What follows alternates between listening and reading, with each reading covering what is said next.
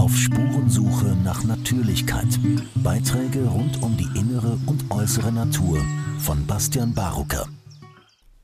Geld regiert die Welt. Am 1. September traf ich Professor Christian Kreis in München. Wir sprachen über die Beschaffenheit unseres Wirtschaftssystems, den Zustand von Forschung und Wissenschaft, Corona und die Auswirkungen der deutschen Russlandpolitik. Zum Ende unseres Gesprächs entwickelte sich ein philosophischer Blick auf das Menschenbild, welches hinter Gewinnmaximierung und Profitstreben zu finden ist und wie eine Haltung aussehen und entwickelt werden könnte, die die Natur und die Mitmenschen wertschätzt. Ich wünsche Ihnen ein erkenntnisreiches Gespräch. Herr Kreis, äh, Sie sind Professor für Finanzierung, Volkswirtschaftslehre und Wirtschaftspolitik. Sie waren neun Jahre lang Banker, davon sieben Jahre Investmentbanker. Sie sind mehrfacher Vater und Opa und haben 2017 und 2021 für den Bundestag kandidiert. Sie sind Autor zahlreicher Bücher, darunter zwei Titel wie Gekaufte Forschung und der Titel Gekaufte Wissenschaft. Herzlich willkommen. Und vielen Dank, dass Sie sich die Zeit für ein Gespräch mit mir nehmen. Ja, ich bedanke mich, Herr Berucker. Mhm. Und beginnen würde ich, bevor wir über fachliche Themen und Ökonomie, Wirtschaft äh, sprechen, was mich brennend interessiert, würde mich interessieren am Anfang, was Sie ursprünglich dazu motiviert hat, sich mit Wirtschaft zu beschäftigen, weil Sie ja in dem Bereich studiert haben und mittlerweile lehren. Wirtschaft und Geld war schon immer meine Passion. Schon als kleines Kind wusste ich alle Preise auswendig und habe schon überlegt, wie das mit den Mietwohnungen ist. Also das war eine ganz natürliche Passion, Studium, das war alles klar. Mhm. Und auch ähm, dann ins Bankwesen, so ins Zentrum des Geldes und dann Investmentbanking, das war eigentlich äh, super interessant. Das mhm. bereue ich überhaupt nicht. Es kam dann aber am 35. Geburtstag so ein Einschlag und auch so ein allmähliches äh, Besinnen, hm, ist es richtig, was du da machst? Also man generiert als Investmentbanker viele Millionäre, Multimillionäre, oft auf dem Rücken der normalen Arbeitenden. Ich habe viel Private Equity gemacht, Unternehmenskäufe, die Heuschrecken. Und dann kam immer mehr Zweifel. Und dann irgendwann mal, nee, das will ich nicht mein Leben lang machen, ich will weg. Und in, im akademischen Raum hat man die totale Freiheit. Es gibt keinen Lehrplan. Man ist, äh, ich bin Beamter auf Lebenszeit. Es ist wunderbar. Ich habe im, Vor also im Vorfeld unseres Gesprächs mich mit ein bisschen mit Investmentbanking beschäftigt oder auch schon davor. Und da gab es, glaube ich, 2011 so eine Studie von der Uni St. Gallen. Da ging es darum, wie kooperativ verhalten sich Investmentbanker und äh, verhalten sich vielleicht ähnlich wenig kooperativ wie Psychopathen. Also das ist jetzt nicht meine Interpretation der Studie, sondern es kam groß raus, oh, es wurde gemessen, wie kooperativ verhalten sie sich oder verhalten sie sich nur auf das Eigeninteresse und sogar fokussiert darauf, mehr zu bekommen als der andere. Und da sie ja sieben Jahre in diesem, in diesem Klima gelebt haben und ich zum Beispiel noch nie, äh, würde mich interessieren, was ist denn das zwischenmenschliche Klima persönlich? Was ist die Welt des Investmentbankers? Was will der da? Was macht der da? Was sind seine Motivationen? Was sucht der da? Also als ich das gemacht habe, war es in Deutschland so in den Anfängen. Das hat teilweise noch anders ge äh, geheißen, strukturierte Finanzierungen. Aber einer der Gründe, die Bank zu verlassen, war, dass man außer über Karriere, Geld und, oder Auto über fast nichts reden konnte mit den Kollegen. Und das Hauptziel war immer, wenn wir ein Unternehmen in Fingern hatten, gab es hinter drei Ziele. Es war Profit, Profit, Profit. That's it. Und auch ähm, im, im, Umgang miteinander, du musst Profit machen, du musst Ring machen, du musst die Deals beibringen und alles andere war eigentlich nachrangig. Und so Gruppenprozesse habe ich eigentlich sehr wenig erlebt. Natürlich ist man auf dem Deal drauf, in dem Team, selbstverständlich. Ähm, aber es ist schon schon stark ego-getrieben und einfach im Wesentlichen immer gewinngetrieben. Mhm. Und ähm, mein Verständnis vom Geldsystem oder Wirtschaftssystem, was wir gerade haben, äh, und ich bin da Laie und deshalb spreche ich auch mit ihm, weil es mich sehr interessiert, ist grob gesagt, viel, vieles von dem Geld, was es gibt, ist kein wirkliches Geld im Sinne von gedeckt, sondern es sind Zahlen auf Konten, die so vielleicht nicht abrufbar sind. Und mein Verständnis auch, die, die Summe an Geld verteilt sich immer mehr so, dass wenige Menschen wahnsinnig viel haben und sehr, sehr viele Menschen sehr, sehr wenig. Ist das eine grobe Umschreibung, die stimmt? Oder was fehlt da noch? Wie ist es? Was, wie würden Sie es beschreiben? Das trifft ziemlich gut zu. Also zum einen Gelddeckung, das hat also die Bundesbank, die D-Mark hat ja jahrelang, jahrzehntelang sehr gut funktioniert. Die Gelddeckung ist eigentlich durch die Wirtschaftskraft, durch die Maschinen. Wenn die Geldmenge richtig steigt, im richtigen Maß wie die Wirtschaft, dann ist das Geld gedeckt. Das ist gut. Ähm, das hat sich dramatisch geändert mit der Finanzkrise 2007, wo unglaublich viel Geld gedruckt worden ist. Und dieses ganze Geld, das schlummert im Wesentlichen alles auf Girokonten von großen Unternehmen, von großen Kapitalanlegern, das kam nie wirklich in Umlauf. Deswegen, obwohl sich die Geldmenge in den USA, die Zentralbankgeldmenge, verelfacht hat in 15 mhm. Jahren, gab es keine Inflation, außer jetzt seit kurzem. Ja. In Europa das Gleiche. Also das Geld schlummert, äh, das ist nicht wirklich in Umlauf gekommen. Das, seit der Finanzkrise und durch die Lockdowns hat sich ja die Geldmenge dramatisch erhöht. Die, äh, die haben die Gelddruckpresse angeworfen in einem Umfang wie noch nie in der Geschichte. Die Amerikaner, die Engländer, die ganze westliche Welt. Aber das kam nicht wirklich in Umlauf, sondern es wandert im Wesentlichen auf die Konten von den Großen. Und dieses ganze Geldsystem führt dazu, dass eben tatsächlich über Zinseszins, äh, Zins zu Zins, Dividende zu Dividende, Miete zu Miete, Pacht zu Pacht, dass das immer mehr nach oben fließt. Und das sehen wir seit 40 Jahren in unserem Land, eigentlich auf, fast auf der ganzen Welt, dass die Schere aufgeht zwischen Arm und Reich, weil Geld kommt zu Geld, Zach kommt zu Sach, sagt man in Bayern, und Zach mhm. heiratet auch Zach, damit alles benannt bleibt.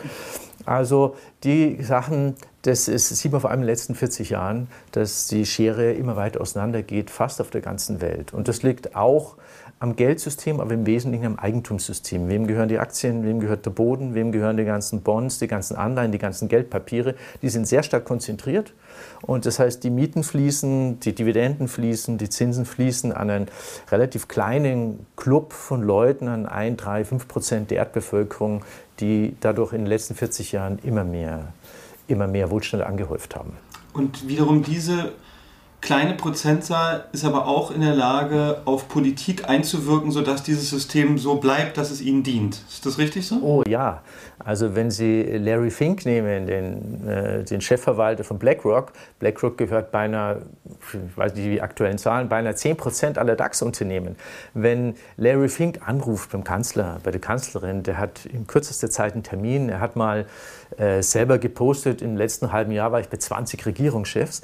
Also das ist so eine gewaltige Kapitalmacht, die da ist, dass einfach die Drohung da ist, wenn ihr das nicht tut, was ich gut finde, dann ziehe ich Geld ab und dann crash crasht der DAX. Mhm. Und dann ist ein Tag später sind die DAX-Vorstände bei, bei der Bundesregierung und dann kriegt man ein Problem. Also das ist eins, diese Übersetzung, äh, die direkte Übersetzung der Kapitalmanager. Und das Zweite ist, dass die, die großen DAX-Konzerne und die großen Kapitalverwalter extrem gute Lobbyarbeit machen und im Bundestag sitzen, in den Ministerien sitzen die ganzen DAX-Konzerne, also geniale Lobbyarbeit. Und sie können meiner Meinung nach gegen die großen Konzerne in Deutschland, gegen die reichen Familien in Deutschland, gegen die BlackRocks und Vanguards dieser Welt, können sie nicht wirklich reagieren, mhm. weil immer die Drohung im Raum ist, wir ziehen Kapital ab, dann gehen die Investitionen runter, dann gehen die Arbeitsplätze runter, dann kriegen wir ein Problem und die Drohung ist real.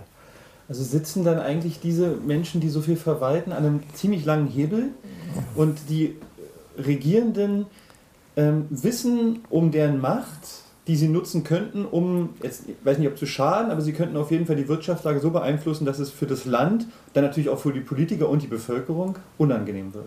Absolut. Absolut. Es gibt ja auch Beispiele dazu. Brasilien vor, vor 10, 20 Jahren, äh, Argentinien, ähm, selbst Türkei. Manchmal werden ganze Länder als Spielbälle benutzt äh, über die Carry Trades. Äh, Carry Trades ist, dass ich billig Kredit aufnehme, in einem Land investiere, dann pushe ich das hoch und dann ziehe ich es wieder ab, dann geht das Land wieder runter.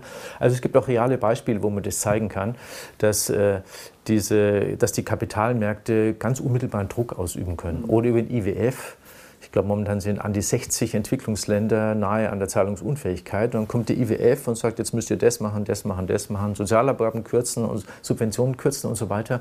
Also das, da gibt es auch ganz reale Beispiele, wie dann also die Macht des Kapitals, die Macht der großen Kapitalverwalter, die Macht der Banken und so weiter, dass die sich unmittelbar in politische Einflussnahme transformiert. Also gibt es viele Beispiele. Mhm. Und als Bundesregierung wie gesagt, können sie gegen diese geballten Kräfte eigentlich nicht ernsthaft regieren. Hm. Glaube ich nicht. Und wenn ich es richtig verstehe, ist es doch auch so, dass eigentlich jede Volkswirtschaft auf diesem Planeten verschuldet ist. Oder? So ziemlich. Vielleicht gibt es irgendwelche Ausnahmen, aber ich glaube, es sind alle verschuldet in unterschiedlichem Ausmaß. Mhm. Russland zum Beispiel ist sehr wenig verschuldet, zumindest mhm. der Staat. Manche sind sehr hoch verschuldet, Griechenland, Italien, USA auch. Aber es stimmt, die, die Weltschulden im Verhältnis zum Weltsozialprodukt sind momentan ungefähr 350 Prozent. Das heißt, wenn man, die Bank, wenn man die Banken und Versicherungen dazu nimmt, sonst sind es ungefähr 250 Prozent, wenn man nur die reale Ökonomie nimmt. Das heißt, auf jeden Dollar Sozialprodukt der Erde kommen zweieinhalb oder dreieinhalb Dollar Schulden je nach Zählung. Mhm. Und als Ex-Investmentbanker muss ich sagen, das kann nicht zurückgezahlt werden. Mhm. Denn das dreieinhalb Mal pro Dollar Sozialprodukt würde heißen, wenn man die Schulden je tilgen wollen würde, müsste 90 Prozent der Menschheit dreieinhalb Jahre ohne Lohn und Brot arbeiten. Da sind alle verhungert. Sie können es nicht zurückzahlen. Der Schuldenberg ist so hoch, die Geldmenge ist so hoch, sie können es nicht zurückzahlen. Also wir laufen da in ziemliche Trouble rein. Irgendwo, irgendwie müssen die Schulden bereinigt werden. Und ich warte schon lange, wie es wohl kommt. Ich weiß es nicht genau. Aber äh, so kann es nicht weitergehen. Dieser Schuldenberg ist absolut nicht rückzahlbar. Und das ist nämlich mal an jedem halbwegs versierten Ökonom klar. Ähm, da bin ich mir nicht ganz sicher, ja. weil es lief ja jetzt die letzten 50 Jahre alles gut und jetzt sagt man, ach, macht man noch mal ein bisschen Geld drucken, noch mal ein bisschen. Also viele, die so im ökonomischen Leben stehen, sagen, naja, wir haben so und so viel Schulden, so und so viel Umsatz, das funktioniert doch alles. Mhm. Also es schauen hier nur ganz wenige auf die, auf die volkswirtschaftliche Seite, auf die gesamtwirtschaftliche Seite und da sagt man, naja, die letzten 50 Jahre hat es funktioniert, hm, warum soll es nicht noch weiter funktionieren? Ja, irgendwie werden wir das schon hinbekommen. Ähm, ich habe nicht den Eindruck, dass allen klar ist, aber ich glaube, den Zentralbankern ist es durchaus klar. Die wussten 2007, wenn wir jetzt nicht aufpassen, dann kriegen wir einen Meltdown vom mhm. gesamten Finanzsystem. Wir waren nahe dran. Commerzbank war pleite in Deutschland, die drittgrößte Bank damals.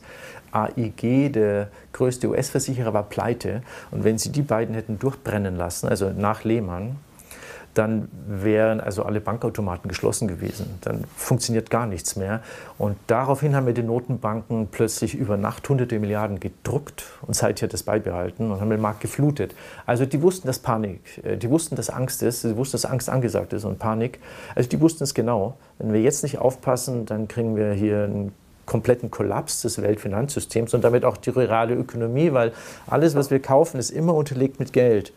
Geldströme, alle Logistikprozesse. Und wenn die Geldströme nicht mehr fließen, dann kollabiert auch die reale Wirtschaft, dann kollabieren auch die Arbeitsplätze. Und dann ist kein Klopapier mehr da, keine Spaghetti ja, mhm. ähm, äh, bei Aldi.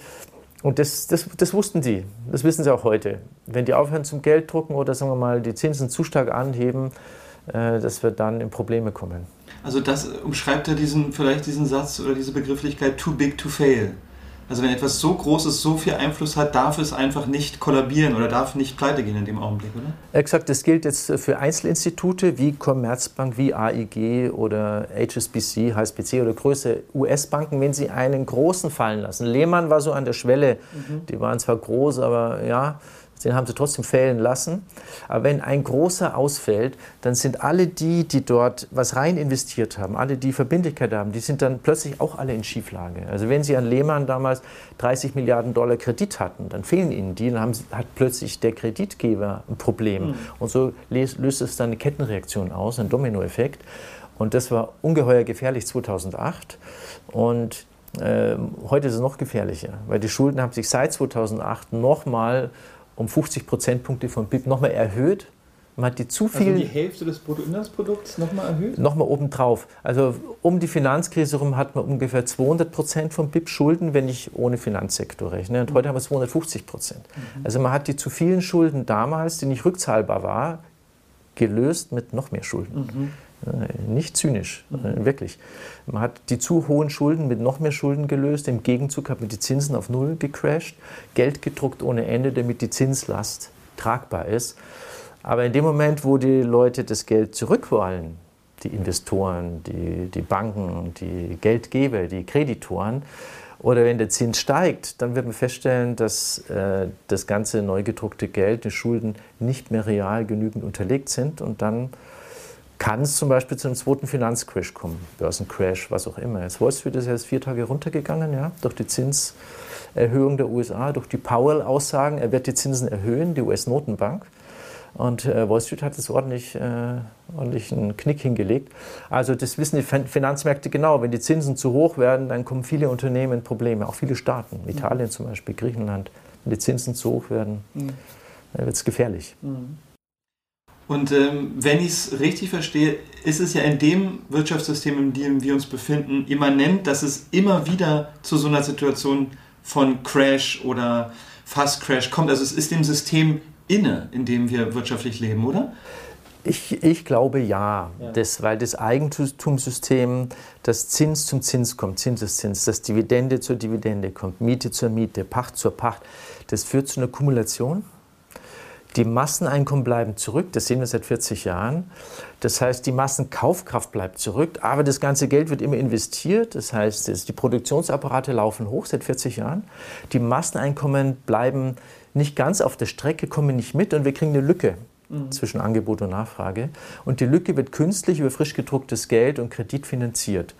Also das geht nicht gut und das ist im System immanent. Und irgendwann mal wachen dann die ganzen Kreditoren auf aus der Illusion, die leben zunehmend in Illusion, weil jeder Dollar in Aktien, jeder Dollar im Haus, jeder Dollar im Bond ist längst nicht mehr so stark unterlegt wie vor 40 Jahren durch die Wirtschaftskraft. Und wenn die sagen, ich will mein Geld zurückhaben, stellt man fest, das ist ja gar nicht da.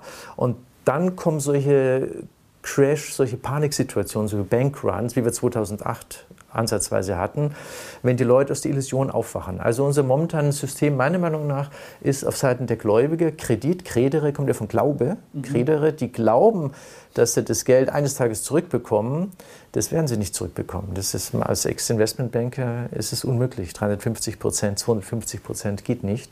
Und in dem Moment, wo sich das rumspricht und Panik ausbricht, äh, nein, in dem Moment, wo sich umspricht und die Leute das realisieren, dann kommt die Panik und dann kommen irgendwelche äh, unschönen Prozesse im Finanzsektor mit Domino und so weiter. Mhm.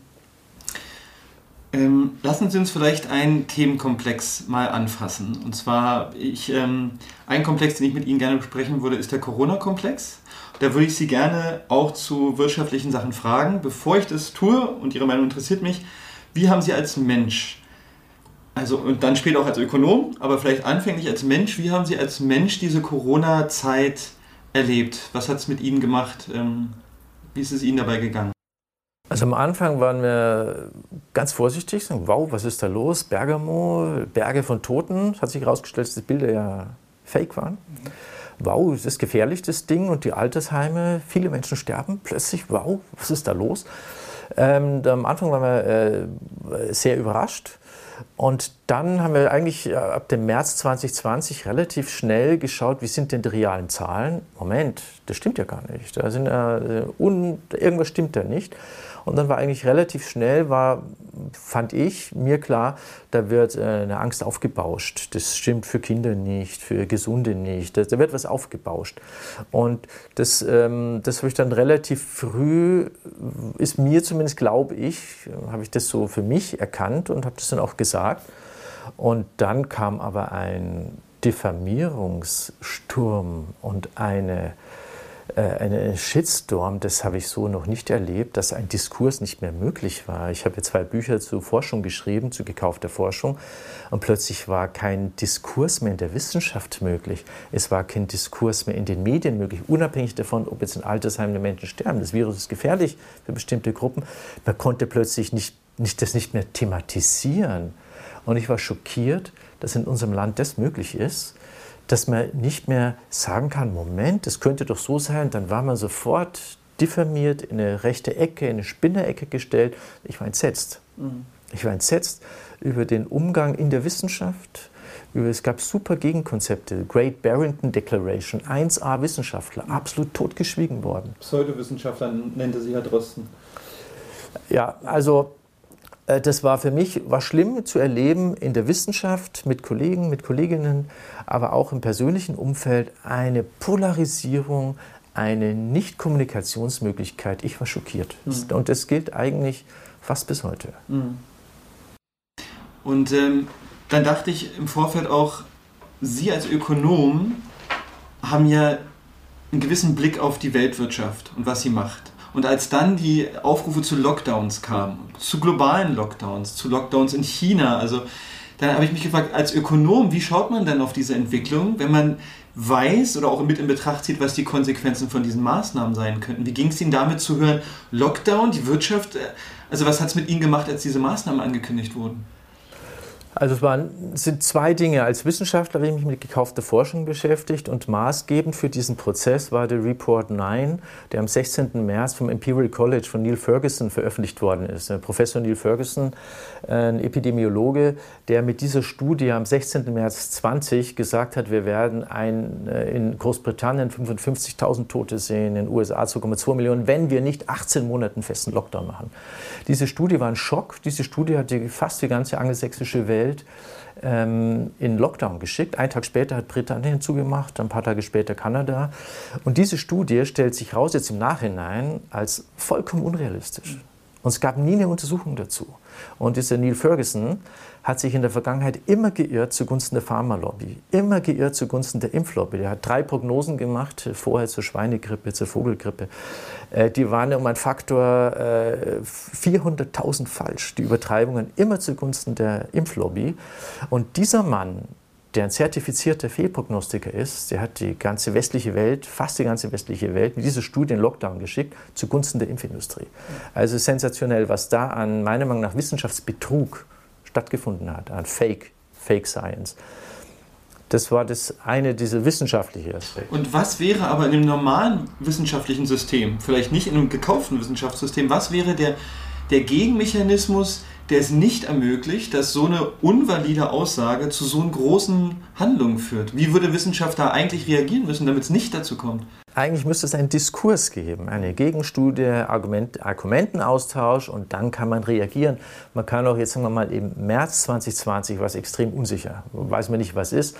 Und dann muss man aber die, die empirischen Daten, es, es wird gerade in Großbritannien, das ist ja gerade große, große, große Diskussion zu dem Thema. Ähm, und dann muss man schauen, wie ist die Empirie. Und man hat dann ab März, ab April gesehen, das ist falsch. Mhm. Und man hat aber keine Konsequenz gezogen. Es gab keinen Diskurs. Leute, die das angegriffen haben oder die widersprochen haben, sind tot, äh, mundtot gemacht worden. Das sagen jetzt auch, sagt der Prime Minister Kandidat von Großbritannien, sagt es. Er durfte nicht sagen, es wird Trade-offs geben. Es wird äh, Schattenseiten geben. Heute stand eigentlich in Großbritannien, dass die Lockdowns möglicherweise mehr Tote verursachen als Covid. Äh, das durfte man damals gar nicht sagen. Es ist ganz klar, wir haben ein Fear-Narrative, wir haben äh, ein Fear-Script, ein Angst-Skript. Und wer dagegen widerspricht, das wird nicht dokumentiert, er muss den Mund halten. Es wird momentan in, in BBC, mhm. britischen Staatssender, diskutiert. Mhm in Deutschland sind wir weit davon entfernt. Es gibt noch keine Diskussion dazu in Deutschland, keine Aufarbeitung, gar nichts. Also wir haben nach wie vor, meine Meinung nach, in Deutschland einen Wissenschaftsskandal, dass wir keine ernsthafte wissenschaftliche Auseinandersetzung, keine ernsthafte Aufarbeitung, keine empirische, evidenzbasierte Aufarbeitung haben. Und ähm, dann kommt ja dazu, dass Ihnen wahrscheinlich schon klar war oder klar sein hätte können, wenn wir jetzt diese Wirtschaft so anhalten, so pausieren, wie wir das vorhaben, dass das einen unglaublichen Effekt haben wird, der Kollateralschäden mit sich bringt. Also ich meine, ich bin völlig Laie, mir war das von Anfang an klar. Ähm, aber es, da gibt es ja immer noch einen Leugnungsprozess, den ich wahrnehme. Aber wie haben Sie es als Ökonom, jetzt nicht als Privatperson, als Ökonom gedacht, okay, Weltwirtschaft anhalten, Lockdowns, was passiert jetzt? Was waren Ihre Prognosen dafür? Also zu, meine Prognosen waren, das, geht, äh, das wird finster. Das gibt eine Weltwirtschaftskrise, was nicht gestimmt hat, weil die dann ohne Ende Geld gedruckt haben. Und die Staaten haben Schulden gemacht in einem Ausmaß, das war sensationell. Bundesrepublik, Italien, USA. Also äh, insofern hat die Prognose hätte schon gestimmt, dass wir jetzt hier einen Mega-Crash erleben. Und wir hatten auch den größten, den größten Wirtschaftsabsturz äh, der letzten 100 Jahre. Aber dann haben die Regierungen äh, ausgegeben ohne Ende und Geld gedruckt. Also, dass das äh, in wirtschaftlichen Abschwung führen muss, war eigentlich klar. Jetzt haben wir dafür diesen hohen Schuldenberg. Und das ist vor allem den Mittelstand dramatisch erwischt. Das war eigentlich auch klar. Dass die großen Konzerne, die schwimmen oben, die haben Cash gebunkert ohne Ende. Cash ist King in der Krise. Die haben ihre liquiden Mittel um 30 Prozent aufgestockt. Und der Mittelstand, den hat es ähm, böse erwischt in Deutschland. Eigentlich bis heute haben viele Mittelständler Probleme. Und momentan sieht es für Mittelstand gar nicht gut aus. Also diese Lockdowns hatten rein ökonomisch gesehen den Effekt, den Mittelstand und die Selbstständigen dramatisch zu schwächen und die Gewinne der Großen zu fördern. Und genau das ist passiert. Jeder Tag Lockdown war Milliardenprofite für Amazon, für die großen Konzerne. Der Einzelhandel geht runter. Amazon hat Gewinnzuwächse gehabt, Jeff Bezos wie noch nie in der Geschichte. Also der ökonomische, naja, ich weiß nicht, ob es der Zweck war, aber das ökonomische Ergebnis war, dass die großen Konzerne und die Milliardäre dramatische Wohlstands- und Machtgewinne hat und der Mittel, auf, auf dem Rücken des Mittelstands, mhm. auf dem Rücken der normalen Leute. Also rein ökonomisch waren diese Lockdowns sensationell für eine relativ kleine Finanzbranche und äh, Milliardärsbranche. Ähm, das kann man jetzt auch im Nachhinein feststellen. Mhm. Und ich meine, es gibt ja den Mittelstand, aber es gibt, für, was für mich immer mit am berührendsten war, war, Sie haben ja die Great Barrington Deklaration benannt. Da sind ja äh, Unterzeichner, Mitinitiatoren, die eben nicht aus Amerika oder Deutschland kamen, sondern zum Beispiel eine Frau, die aus Indien kommt. Und ich hatte immer den, mich die Frage gestellt, ja, diese Lockdown-Maßnahmen, was machen die denn in Ländern, wo es ganz anders aussieht als hier? Und bei uns war immer die Parole Solidarität. Und dann hatte ich manchmal auch bei Ihnen auch, aber woanders auch einfach darüber gelesen, was passiert eigentlich in einem Land, wo mein Einkommen daraus besteht, dass ich die Tür verlassen muss an diesem Tag und damit ich überhaupt essen kann abends. Und dann hinzugehen und zu sagen, wir machen das jetzt zu, war für mich unglaublich und gerade die Leute der Great Barrington-Deklaration haben ja immer gesagt, das ist eine Laptop-Klassenentscheidung. Also eine Klasse, die Laptop-Klasse entscheidet für die Laptop-Klasse. Und ähm, ich fand es einfach unglaublich zu lesen und mitzubekommen, was macht es eigentlich mit viel ärmeren Ländern als unseren und was bedeutet das für die Leute da.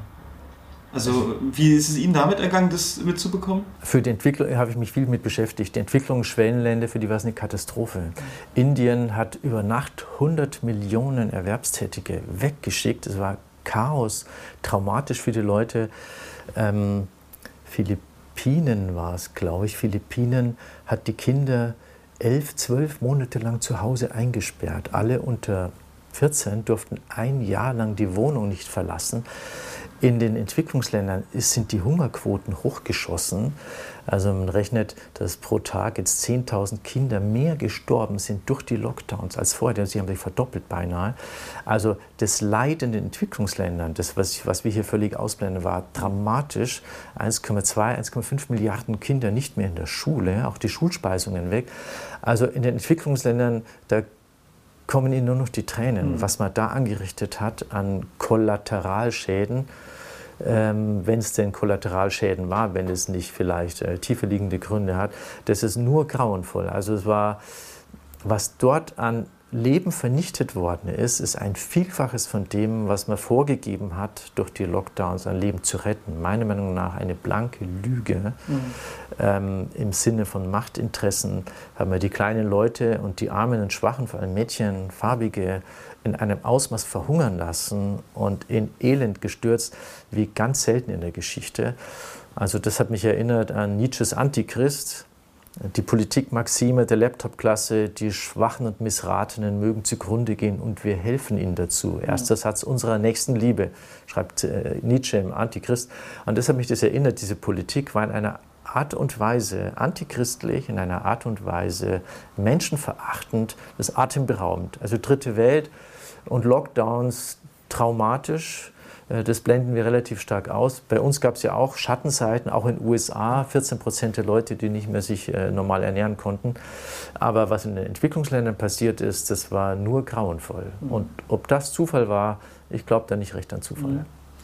Das passt zu dem, was ich auch noch fragen wollte. Und vielleicht zitiere ich noch diesen Professor Jay Bhattacharya von der Stanford University, der hat gesagt, Lockdowns waren der größte Fehler in der Gesundheitspolitik aller Zeiten.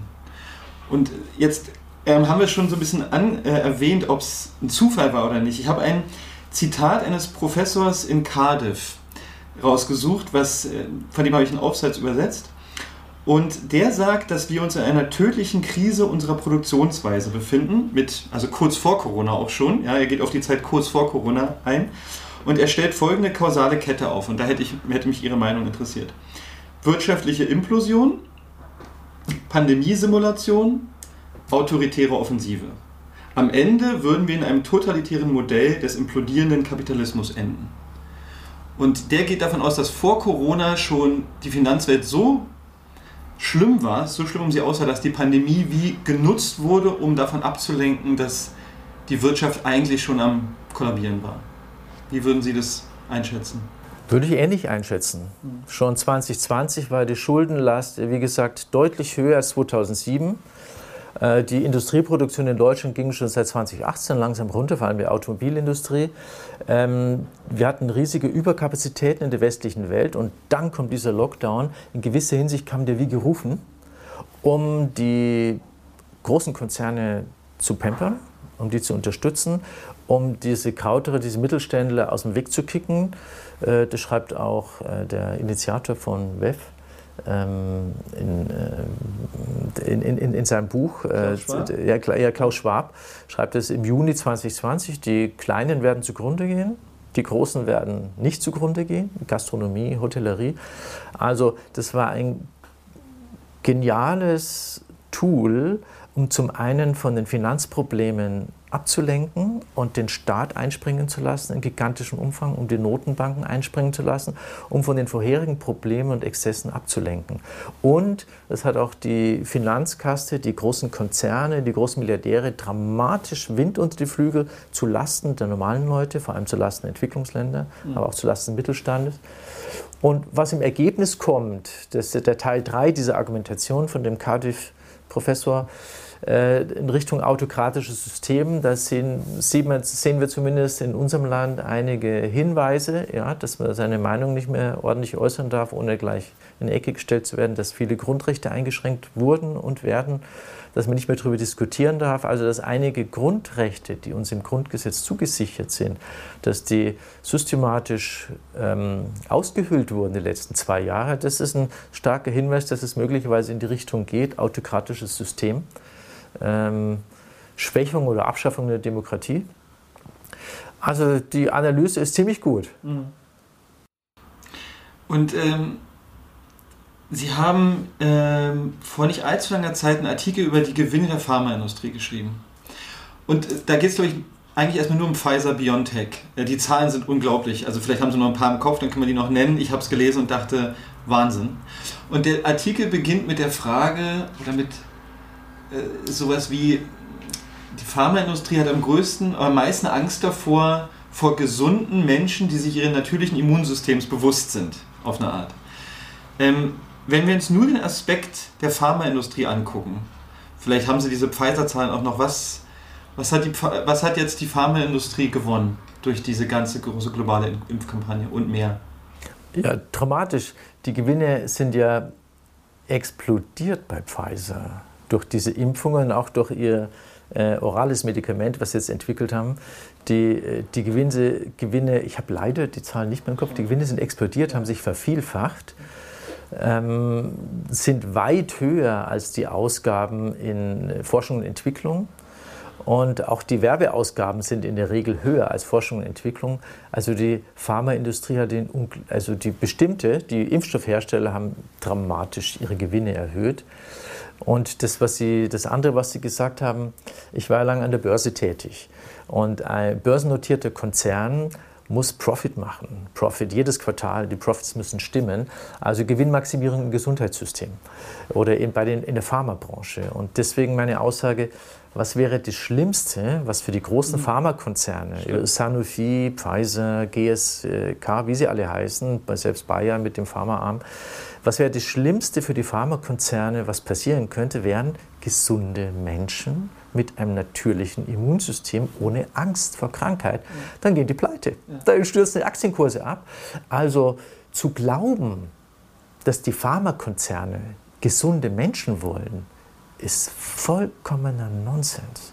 Die haben keinerlei Interesse daran, dass wir gesund sind. Das Beste für die Pharmakonzerne ist auch nicht, dass wir früh sterben, sondern dass wir ab dem zweiten Lebensjahr bis 80 permanent Diabetesmittel nehmen oder Allergiemittel nehmen, also permanent ähm, an, an Medikamente oder an der Nadel hängen. Das Schlimmste wären gesunde Menschen. Mhm. Das heißt, zu glauben, dass wir eine Gesundheitsindustrie haben können, die Gewinn maximiert und uns gesund macht, das ist vollkommen absurd. Mhm. Diese, das ist ein Fehlglaube. Also ein, sowohl, das gilt auch für Krankenhäuser. Krankenhäuser, die privatisiert wurden, haben dann die Operationen gemacht, die lukrativ waren. Und da kriegen auch Leute Knieoperationen oder Hüftoperationen und Mandeloperationen, die mir überhaupt nicht möglicherweise medizinisch indiziert sind. Also während es geht, wenn es entweder es geht um Profit oder Gesundheit. Das heißt, unser Gesundheitswesen ist vollkommen krank aufgestellt. Gewinnmaximierende Pharmakonzerne, meiner Meinung nach, ist ein Irrweg gehören. In Genossenschaftshand oder in Stiftungshand, Gewinnmaximierung und Gesundheit kann nicht funktionieren wird uns krank machen. Ich sage nicht, dass sie uns krank machen, aber sie tun alles, um alternative Heilweisen zum Beispiel runter schlecht zu machen oder prophylaktische Maßnahmen, viel Bewegung, gute Ernährung, viel frei in der Natur und so weiter. Das, ist, das sind alles Profit-Killer von den großen Konzernen. Das wollen die alles nicht, deswegen wird es natürlich nicht propagiert. Ich sage auch nicht, dass sie uns krank machen, aber sie haben keinerlei Interesse daran, dass wir echt gesund werden. Mhm. Das wäre der Albtraum. Und da, also an dieser Stelle habe ich immer wieder, ähm, bin ich einfach nur erstaunt, dass die meisten Menschen immer noch glauben, dass jetzt die Pharmaindustrie ihnen was Gutes will. Also das haben die so perfekt gemacht, dass die meisten Leute immer noch denken, es ist so. Ich habe jetzt vor ein paar Tagen eine Fernsehshow gesehen, da war Herr Hofreit, das ist ein äh, Bundestagsabgeordneter der Grünen.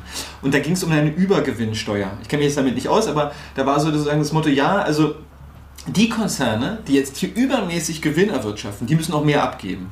Und dann, fand ich gut von Herrn Lanz, hat er gesagt, also BioNTech auch. Und Herr Hofreiter war so, nee, also die nicht. Weil die haben ja was ganz Tolles, was Neuartiges erfunden und haben sozusagen so einen Dienst an der Gemeinschaft geleistet.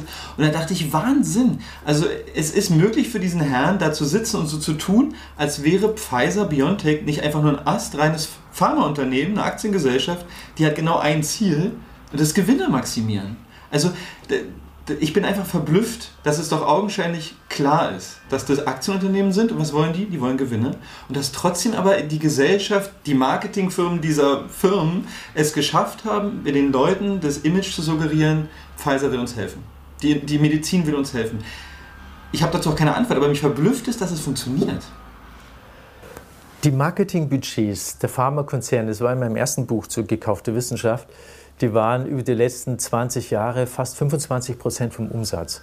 Die machen ungeheuer viel Marketing und alle, die aus der Branche kommen, sagen, dass dieses ganze Marketing im Pharmabereich ist gegen alle evidenzbasierte Medizin. Die machen, die propagieren nämlich die lukrativen Medikamente, nicht die, die die billigen oder die am meisten helfen und die, die am meisten Profit Margin haben. Da gibt es viele, viele Studien dazu, die zeigen, dass alles Marketing in der Pharmabranche ähm, schlecht ist für die Gesundheit und uns schadet. Aber die sind so stark, diese Marketingausgaben, die Lobbyarbeit. Es ist so durchsetzt. Ich war im Bundestag eingeladen von den Linken wegen gekaufter Wissenschaft als einer von sieben Wissenschaftlern. Und da ging es äh, um die STIKO, um die Impf Ständige Impfkommission, wo meiner Meinung nach momentan mindestens fünf Leute drin sitzen, die sofort rausgeschmissen werden müssten. Warum? wenn Sie bei der STIKO surfen nach Verbindungen zur Pharmaindustrie, vor allem Herr Zepp, der ist seit 20 Jahren drin, der ist ja fast schon ein Pharmareferent. Ähm, da sind Leute drin, die in der eigenen Vita sagen, wir kooperieren, wir haben Zuwendungen von der Pharmaindustrie, die würden nicht reingehören. Also die STIKO, die unsere äh, fünf Mitglieder, mir fällt jetzt nur Frank Zepp namentlich ein, mhm. nicht der Vorsitzende, nicht der Vorsitzende der STIKO, der ist äh, ziemlich sehr integer, ähm, wo ganz viel Kooperation mit, mit Pharmaherstellern, mit Impfherstellern stattfindet. Aber das Dramatische, das hat mir ein, ein Kollege im, im Bundestag, einer der sieben Wissenschaftler, gesagt, es gibt gar keine wirklich unabhängigen Impfstoffwissenschaftler mehr. Denn wenn du Frontend sein willst, wenn du am neuesten wissenschaftlichen dran sein willst, in der Doktorarbeit, in der Habilitation, du musst mit den Pharma, mit den Impfkonzernen kooperieren, sonst bist du nicht vorne dran, du kriegst die Materialien nicht. Er sagt, es geht eigentlich noch viel tiefer als diese finanzielle Korruption, das ist die geistige Korruption. Ich komme nur noch an die Daten dran, wenn ich mit den Konzernen kooperiere und dann habe ich meine Vorteile, angenehmes wissenschaftliches Umfeld. Und die Leute, die dann so geframed sind, sie können nur noch impffreudig geframed sein als junger Wissenschaftler und dann muss man die gar nicht mehr zahlen, sondern die sind automatisch in diese Denkweise der Konzerne drinnen und die kommen dann in die STIKO oder die kommen dann in die Gremien und die sind einfach Impf ähm, impffreundlich, weil wenn ich fünf Jahre bei Pfizer gearbeitet habe, ich kenne eine Kollegin, die war bei Pfizer, die ist ein super Unternehmen, nette Leute, clever, smart, äh, gut. Ähm, wenn sie so geframed sind, das würde ich das, das nenne ich jetzt äh, eine Korruption in Anführungszeichen, die noch viel tiefer geht, wenn sie ein kritischer Geist sind zu impfen, sei es Masern, sei es, äh, sei es Corona dann kriegen sie gar keinen Job mehr. Mhm. Sie kriegen ihre Dissertation gar nicht mehr richtig. Sie kriegen gar nicht mehr ihre Habilitation. Sie werden gar nicht mehr Professor. Das heißt, die Vorauswahl ist schon viel früher. Durch dieses Pharmageld, durch diese Pharmaforschungs, durch das Pharmaforschungssystem werden eigentlich junge Leute generiert, die immer wohlwollend zur Pharmaindustrie sind. Und die kommen dann auch in die Ministerien später. Die werden dann teilweise sogar die Minister oder sie werden, äh, sind also Staatssekretäre und die Zuarbeiter. Und dann kommen Sie gar nicht mehr auf die Idee, dass Profitmaximierung und Gesundheit vollkommen falsch ist, weil sie sind von Anfang an so geframed und dann machen das die führenden Wissenschaftler, dann wird das in die Medien transportiert und dann stellt gar, gar niemand mehr die Frage, weil sie gesagt haben, wie kann das sein? Mhm.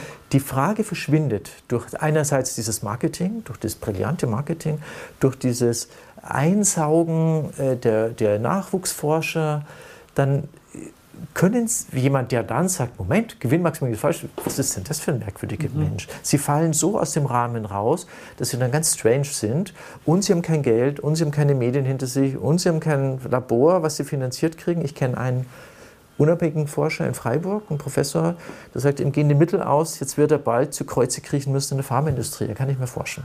Also wenn Sie unabhängig forschen, es geht fast nicht mehr. Und das nenne ich jetzt eine Korruption, in Anführungszeichen, eine geistige Korruption, die noch viel, viel tiefer geht. Und eben dieser Kollege da im Bundestag hat gesagt, eigentlich, es gibt gar keine kritischen, unabhängigen Forscher mehr. Die werden ausgetrocknet. Und deswegen sind dies, was Sie gesagt haben, äh, auch ein Herr Hofreiter, mit dem ich mein privates Gespräch hatte, zwei Stunden vor vielen Jahren über gekaufte, nein, gekaufte Wissenschaftler, vor allem über geplanten Verschleiß. Mhm. Da waren wir sehr einer Meinung. Ähm, dass dann auch wache Leute heute das gar nicht mehr realisieren, dass das System falsch ist. Mhm. Also und diese, da werden sozusagen gewisse radikalere Meinungen vorher schon jetzt nicht, äh, nicht unterdrückt, vielleicht bewusst, aber so, dass so ein Framing drin ist, so ein Klima drin, dass man mit so einer Meinung gar nicht weit kommen würde. Und man weiß wahrscheinlich auch subtil, dass diese Meinung dazu führen würde, dass man hier nicht weitermachen kann. Das ist wahrscheinlich jedem klar, ohne dass jemand sagen muss, also übrigens äh, die Gewinnmaximierung im Gesundheitssystem anzuzweifeln oder zu kritisieren, ist falsch und das dürfte hier nicht. Das brauchst du wahrscheinlich gar nicht. Da kriegst du keinen Job. Also so hat es mir der Kollege in der Pharmabranche geschildert. Ich kann es von den Ökonomen sagen wenn Sie in der Ökonomie eins der sechs, sieben Grunddogmen anzweifeln, Zinseszins, Vermögensverteilung, freie Märkte, wenn Sie eins, irgendeins, also die unsichtbare Hand des Marktes, wenn Sie eins der Axiome anzweifeln, dann kriegen Sie Ihre Diss nicht durch. Das hat einer gemacht, den ich kenne, der hat eine super gute Dissertation geschrieben, 53 Seiten, wo er gesagt hat, Zinseszins ist falsch und führt zu periodisch wiederkehrenden Zusammenbrüchen äh, die ganze Diss ist eingestampft worden. Das ist vollkommener Nonsens. Der wurde nicht mal Doktor. Also wenn Sie zinskritisch sind, vermögenskritisch, BlackRock-kritisch, äh, dann haben Sie, fängt es an mit der Dissertation, dann mit der Habilitation, dann müssen Sie einen Ruf kriegen als Ökonom. Moment, der ist kritisch zu Zins? Das geht gar nicht. Also meine, äh, meine Tochter hatte VWL studiert und hat nach einem Semester, habe ich mal gesagt, na ja, mit dem Zinseszins, das kann sein, dass das ja alle 70 Jahre zur Krise. Papa, kannst du die Zinseszins in Frage stellen? Bricht alles zusammen. Hm. Die ganzen Modelle stimmen nicht mehr. Also wenn Sie anfangen, ein paar der Grundaxiome, die der Ökonomie zugrunde liegen, anzuzweifeln, dann werden Sie kein Ökonom. Mhm. Und also das System ist so stabil und die, die oben sind, berufen ja die, die unten nachkommen. Mhm. Und so ist es in der Pharmabranche auch. Die haben das Geld, die haben die Institute, die, die oben sind und Gewinn maximieren, die berufen die Nachwuchsforscher nach bis in die Hörsäle rein. Weißt du, wenn ich Impfen anzweifle, dann kriege ich ein Problem. Wenn ich Marketing, Gewinnmaximierung anzweifle, kriege ich ein Problem mit Pfizer, GSK, Sanofi. Das kommt nicht gut. Und dann macht man es entweder nicht mehr, lässt es fallen, oder man sagt, ach, ich mache einen anderen Job, ich studiere was anderes. Hm. Heißt also, obwohl grundgesetzlich verankert, ist Wissenschaft und Lehre eventuell in diesem Land nicht ganz frei. Schon längst nicht mehr. Das sind meine zwei Bücher dazu. Ja. Wir haben ganz starke Drittmittel in, in den deutschen Hochschulen ist fast jeder zweite Forschungseuro sind Drittmittel. Die kommen im, nicht, die kommen zum großen Teil aus der öffentlichen Hand, ein kleiner Teil aus der Industrie, aber die sind eigentlich immer Industrie gekoppelt. Mhm. Also auch wenn man sagt, ja, ja, das sind die Forschungsmittel des Staates oder der Länder, ja, aber wenn Sie schauen, wer in den Aufsichtsgremien sitzt von den Forschungen, von den Ländern, haben Sie wiederum die DAX-Unternehmen drinnen. Also, oder Sie haben äh, staatliche Mittel für eine Dissertation, hat mein Kollege erzählt. Ähm, äh, aber ich brauche einen Industriepartner dazu, das ist Vorgabe. Deutschlandstipendium. Viele der Stipendien ist immer Industriepartner dabei, sodass momentan fast jede zweite Forschungseuro an deutschen Hochschulen ist Drittmittel. Da sind die Forscher nicht frei. Also ich kann nicht sagen als Professor, als Forscher, mich interessiert das und das. Nö, wenn ich die Drittmittel will, dann muss ich mich dem beugen, was die mir vorgeben. Also selbst in den Hochschulen ist nur noch knapp jeder zweite, gut jeder zweite Forschungseuro frei. Also der Arm der Pharmaindustrie, der Arm der anderen Industrie geht ganz tief in die Hochschulen rein mittlerweile. Und es ist also jetzt geht nicht um Schmieren, braune Umschläge, Dollarscheine unterm Tisch. Das ist viel zu primitiv. Mhm. Das geht viel, viel subtiler. Die guten Institute werden gesponsert. Von da macht Drittmittelprojekt. Also Drittmittel heißt, äh, die Industrie finanziert und ich als Hochschulforscher mache mit. Das geht viel, viel subtiler. Ähm, es wird auch nicht die andere Meinung unterdrückt. Die entsteht gar nicht mehr, mhm. weil der gar kein Labor hat, der, die junge Forscherin, die junge Forscher, der jetzt kritisch zu Impfen forscht, die Impffolgeschädenforschung. Müssen wir mal das Budget von den Impfschädenforschung in Deutschland anschauen, wie groß die sind und wie groß die Impfentwicklung ist. Also man braucht nur die Budgets an, anschauen. Ich habe jetzt keine konkrete Zahl. Sie werden sehen, das ist groß zu winzig. Das sind keine Mittel. Mhm. Genauso Naturheilkunde, genauso Prophylaxe. Das wird einfach ausgetrocknet das kommt gar nicht auf. Da gibt es dann so ein paar Spinner und Mainstream ist dann so geshaped, dass sie automatisch in Gewinnmaximierung sind, automatisch, das sind die Guten der Welt. Das sagen ja alle, was auch stimmt. Mhm. Weil die paar wenigen, die was anderes sagen, ähm, die haben das System nicht verstanden. Also so wird äh, im Prinzip ja auch, passt so gut zu Corona, da haben wir immer gesagt, es gibt einen wissenschaftlichen Konsens und dann gab es immer die Antwort, ja, wenn man, wenn man viele Wissenschaftler zensiert, dann hat man plötzlich einen wissenschaftlichen Konsens. Aber das ist halt kein wirklicher Konsens. Das ist einfach ein, ein künstlich erschaffener Konsens. Und wenn man natürlich Anreize schafft, die die Forschungsrichtung dominieren oder manipulieren, dann fallen ja gewisse Meinungen eh weg und dann hat man plötzlich einen vermeintlichen Konsens, der aber nicht, der entspricht gar nicht der Realität, der ist sozusagen gemacht. Und bei Corona stimmt es noch nicht mal. Denn es gab Great Barrington, das ist unterschrieben, ich glaube, mindestens von 14.000 Wissenschaftlern aus dem sozio-gesundheitlichen. 14.000. Und das waren die Größen von Stanford, von Harvard, von Cambridge. Das waren grandiose Menschen. Also für Corona stimmt es nicht. Da gab es ganz vorzügliche Wissenschaftler, und zwar Tausende, die gesagt haben, das ist falsch, mhm. medizinisch falsch, ökonomisch mhm. falsch. Also für Corona stimmt es nicht, dieser Konsens. So, mhm. Da war es eigentlich das Kunststück, die paar wenigen wie Drosten, wie Fauci, wie äh, Ferguson in Großbritannien, die, da war es eigentlich die Kunst, diese wenigen, die sehr viel schlechter sind als Great Barrington, dass man die immer zu Wort kommen hat lassen. Also für Corona würde ich sagen, stimmt es schlichtweg nicht. Mhm. Da gab es ganz viele Wissenschaftler, die diametral widersprochen haben, aber die entweder mundtot gemacht worden sind, diffamiert worden sind, aber das Hauptsächliche war einfach unter den Teppich kehren, schweigen, mhm. nicht berichten. Mhm. Ich habe einen Beitrag im Monitor von Ihnen, oder wo Sie aufkommen, äh, wo Sie mit dabei sind, gesehen aus 2016, glaube ich. Da ging es um die Hochschulen und die Kooperationsverträge. Das fand ich bemerkenswert, weil das war mir auch nicht klar. Da ging es um ein, äh, um ein Mikrobiologielabor in Mainz, was 100 Millionen Euro kostet und es wurde von einem großen Pharmaunternehmen gesponsert. Und äh, wenn ich es richtig verstanden habe, wollten Sie aber wissen, was eigentlich diese Kooperationsverträge sind zwischen Labor und Uni und haben, ich weiß nicht, ob geklagt oder so, aber Sie wollten die einsehen und dieser Monitorbeitrag beschreibt dann, dass eigentlich, dass wahnsinnig viele Unis Kooperationsverträge mit der Industrie haben und dass fast keine davon einsehbar sind. Das fand ich bemerkenswert, weil es war mir absolut nicht klar. Das war die einzige Klage meines Lebens auf Einsichtnahme in den Kooperationsvertrag von ähm, Uni Mainz und, Mainz, genau. Uni Mainz und äh, dem, dem Pharmasponsor. Ähm, und die Verträge sind geleakt worden. Und es gab dazu eine Studie, von eine 120-seitige wissenschaftliche Studie von einem Rechtsprofessor, der gesagt hat, der Vertrag war falsch, war Grundgesetz widersprechend, Wissenschaftsfreiheit widersprechend, der Vertrag war grundgesetzwidrig. Gibt es eine 120-seitige Studie dazu. Und diese ganzen Verträge sind im Prinzip alle geheim. Erstens, äh, es gibt ja 16, die, alle Bundesländer haben eigene Regelungen. Und sie haben als normaler Bürger, Bürgerin keine Chance, die Verträge einzusehen. Also diese ganzen Drittmittel-Kooperationsverträge mit der Industrie sind Stand meines Wissens heute praktisch alle uneinsehbar. Das heißt, Sie können da im Prinzip reinschreiben, was Sie wollen. Ein paar sind mir geleakt worden von Uni München, ein Vertrag mit Facebook, drei Verträge. Ähm, so im Café und am Tisch übergeben, tatsächlich. Hier ist der Originalvertrag mit Facebook. Äh, äh, das ist ein ziemlicher Skandal, was da gelaufen ist. Facebook, der ein, die ein Ethikinstitut an der TU, TU München, TU München sponsern und sagen, wir können jedes Jahr die Mittel einfach stoppen. Wir, wir ernennen auch den Leiter des Instituts, der muss uns genehm sein. Da steht es drinnen. Der Institutsleiter bekommt es. Es gab keine Ausschreibung, wer die Mittel bekommt.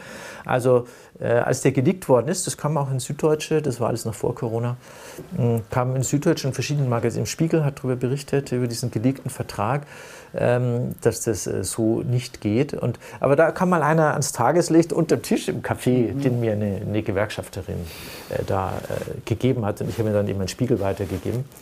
Äh, was zeigt, dass diese Verträge heute praktisch alle geheim sind mhm. und dass da Sachen drin sind, die in zwei Fällen, die ans Tageslicht kämen, grundgesetzwidrig sind. Wahnsinn. Und es ändert sich nichts. Es ändert sich nichts, denn wir Hochschulen werden seit 20 Jahren an den Forschungsmitteln so unterfinanziert, systematisch unterfinanziert, dass wir betteln müssen. Mhm. Wir müssen betteln. Also Kooperation mit Industrie ist ja was Gutes, wenn man auf Augenhöhe. Die sind fitte Leute in der Industrie, alles gut. Aber was nicht gut ist, dass wir auf Knien flehen müssen als Hochschulforscher. Bitte gebt uns das Geld. Also wir haben ein Machtungleichgewicht. Das ist der Fehler. Also man, man, man macht die, also die Hochschulen künstlich arm oder mittellos. Weiß nicht, ob künstlich, aber macht sie mittellos und dann müssen sie losziehen und betteln, so wie beschreiben, das damit sie überhaupt die Forschung betreiben können, die ihnen wichtig ist. Das ist seit 20 Jahren Politik in Deutschland. Ja. Man sieht auch, die Drittmittel haben dramatisch zugenommen. Und nochmal, ich bin nicht gegen Kooperation mit der Industrie, im Gegenteil. Das sind feine Menschen, gute Forschung, egal ob Automobil oder vielleicht sogar Pharma, da wäre ich eher vorsichtig. Ähm, das Problem ist, dass wenn Sie nur die Mittel ausgeben, die staatlichen Mittel für Hochschulforschung anschauen und den Mittelbedarf, dass das auseinandergeht mhm. und dass wir eben betteln müssen mhm. und dass dann dieses Machtungleichgewicht kommt. Wer zahlt, schafft an dass wir dann eben heute die Situation haben, dass bei diesen Drittmittelprojekten der Industriepartner plötzlich sagt, was wir zu mhm. forschen haben. Wir dürfen zwar noch bewerben, dürfen wir über das, dürfen wir über das, wenn er sagt, nein, dann ist es nicht. Mhm.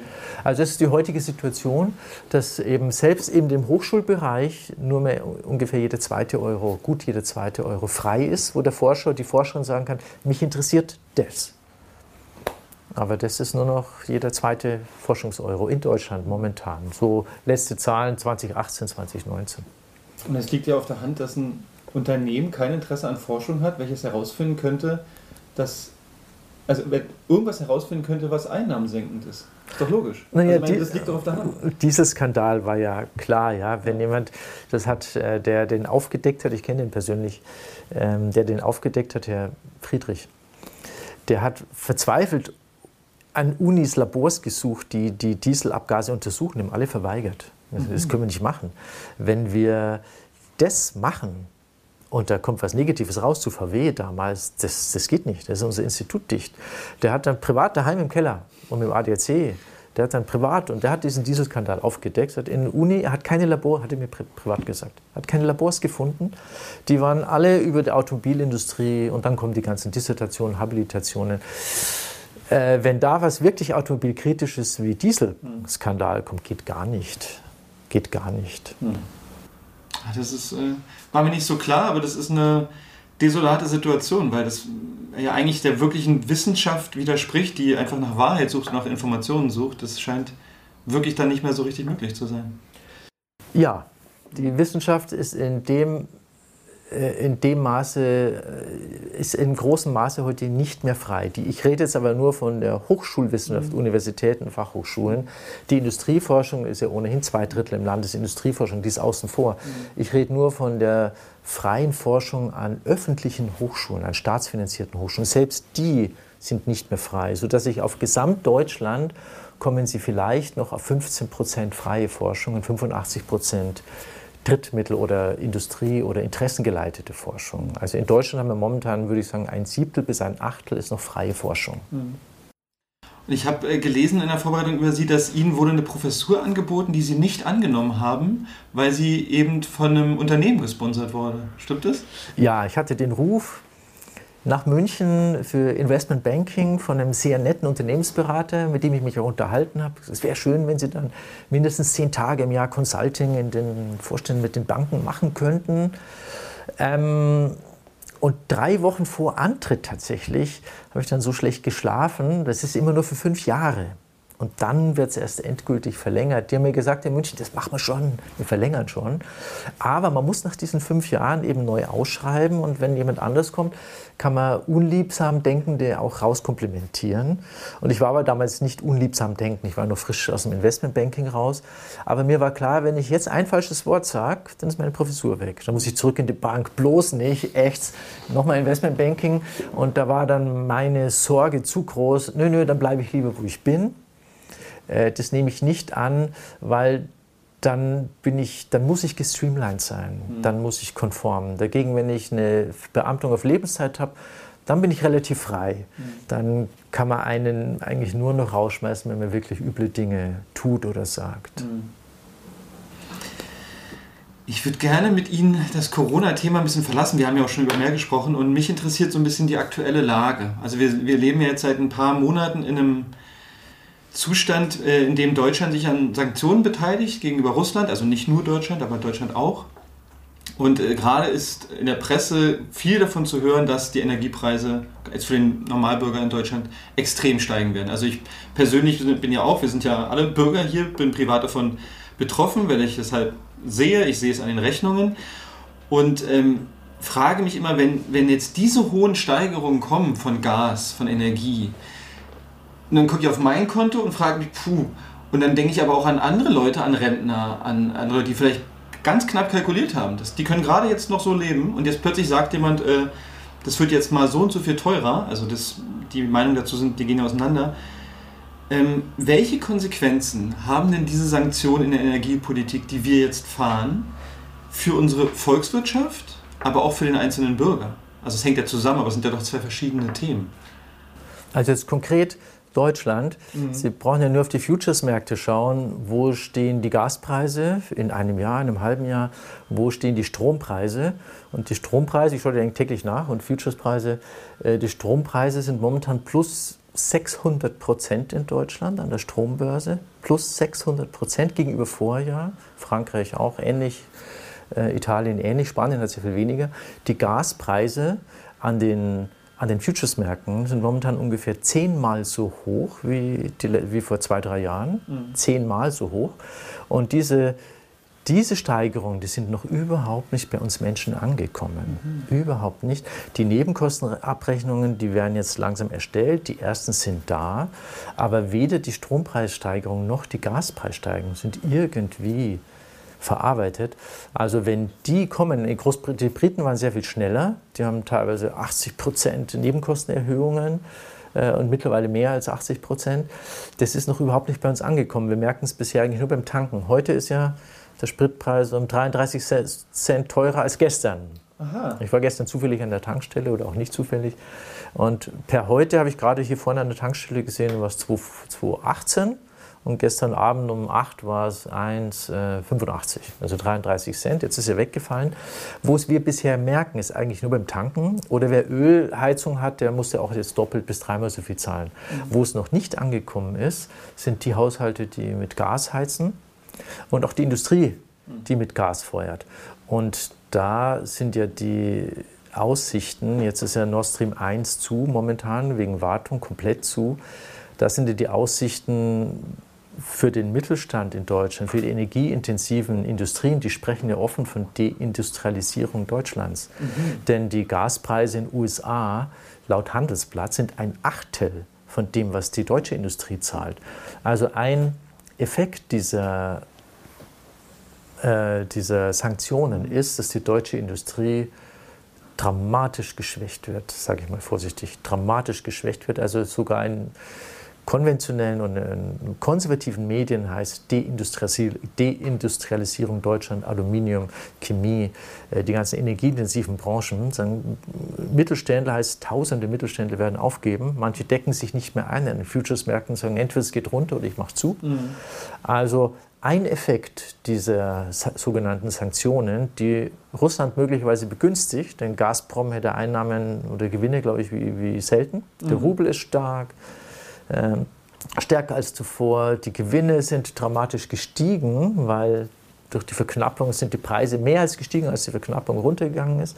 Also die deutsche Industrie wird in einem Ausmaß jetzt geschwächt werden. Das wird spannend dieser Winter. Also der, der IFO-Index geht stark nach Süden. Was ist das? IFO-Index ist vom Münchner ähm, das IFO ist ein Forschungsinstitut, eines der sechs deutschen Forschungsinstitute, Wirtschaftsforschungsinstitute, die machen immer Umfragen zur Wirtschaftslage. Und der IFO-Index wird jeden Monat, kommt jeden Monatsende raus, ist ein Frühindikator für die Industrie. Mhm. Der ist die letzten 20 Jahre sehr, sehr gut gewesen als Frühindikator und der IFO-Index ist sehr, sehr, sehr stark gefallen, weil die Industrie sagt, die Aussichten sind miserabel. Die Exportaufträge, selbst die Exportaufträge sind mittlerweile schwach. Also was sich da momentan anbahnt durch diese Sanktionspolitik, an der sich Deutschland beteiligt, ist eine dramatische Schwächung sowohl der Industrie wie auch der Haushalte, was kommen wird. Sei es Gasumlage, sei es nicht Gasumlage. Die, sagen wir mal, die unteren 30, 40 Prozent der Deutschen, die fast kein Vermögen haben auf der hohen Kante, äh, die leiden ja jetzt schon unter Inflation, also auch Lebensmittel, aber Energie. Und das ist noch längst nicht angekommen bei den mhm. meisten. Also der Winter, der könnte spannend werden. Äh, die, die Welt zum Beispiel, Springer-Konzern, spricht von einem kommenden möglichen Wutwinter. Mhm. Ähm, gleichzeitig wird es geframed von der Innenministerin, alle, die äh, Wut zeigen, sind äh, Rechte, mhm. ist AfD. Mhm. Also gleichzeitig versucht man, jeder, jeder der, jede Regierungskritik sofort in, in, den rechten Rand zu framen, was meiner Meinung nach perfide ist von der Innenministerin, mhm. dass man alle Kritik an möglichen Fehlern der Regierung sofort diffamiert. Also finde ich, bin entsetzt über die Innenministerin in Deutschland. Und was wir momentan sehen, auch der GfK-Klimaindex, das ist so ein Institut, die forschen, wie sind die Verbraucher drauf, das ist auch ganz miserabel. Mhm. Also alle Frühindikatoren zur Ökonomie sind, stehen gar nicht gut da. Also die, im, jetzt im Herbst, im Winter äh, könnte es ziemlich runtergehen, Arbeitslosigkeit könnte steigen. Äh, das könnte ein spannender Winter werden. Also wir schaden uns in einem Ausmaß mit diesen Sanktionen, das ist ungeheuerlich. Und das eigentliche offizielle Ziel, Russland zu schwächen und die Bevölkerung gegen Putin zu wenden, ist meiner Meinung nach vollkommen in die Hose gegangen. Stimmt überhaupt nicht. Ähm, und jeder, der das sagt, ist gleich ein Putin-Freund. Mhm. Ja, ich bin kein Putin-Freund, aber dass man selbst die Kritik nicht mehr äußern darf. Ja. Mhm. Und ein gutes Gegenmittel wäre Nord Stream 2 öffnen. Mhm. Dann würden dramatisch unsere Wintersorgen ähm, runtergehen oder wären plötzlich weg. Aber wer jetzt sagt, ich will Nord Stream 2 öffnen, der wird wieder diffamiert als ein Rechter. Egal, wenn er beim Linken ist. Ich finde Sarah Wagenknecht super, mhm. Oskar Lafontaine finde ich klasse. Mhm. Ähm, wer das sagt, ist sofort AfD. Mhm. Ja, bin ich nicht. Ich bin eher, wenn, dann bei den Linken oder war früher bei den Grünen. Mhm. Also es wäre so einfach, ja, so einfach. Nord Stream 2 öffnen diese absurden Gassanktionen von deutscher Seite beenden, diese absurden Sanktionen, die uns viel mehr schaden als Putin, mhm. sofort beenden und sagen, falsche Politik. Und neulich hat ein Freund von mir gesagt, Habeck ist der Auftragskiller der deutschen Industrie. Mhm. Habeck ist, was, was der Mann macht, um die deutsche Industrie zu schädigen, ist sensationell. Also Habeck ist der falsche Mann am falschen Ort. Der Mann muss weg, der zerstört, also der schädigt die deutsche Industrie in einem Ausmaß, das ist sensationell.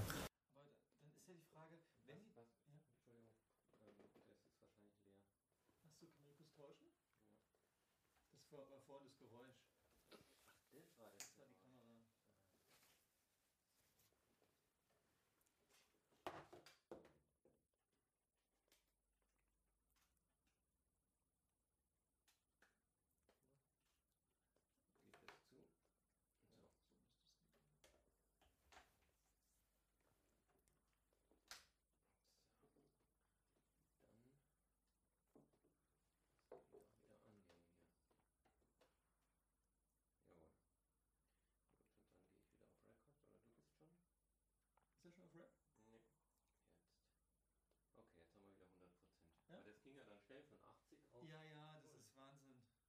Ja, aber äh, nimmt er auf? Er nimmt auf, ja. ja. Äh, da würde ich mich gleich mal einhaken.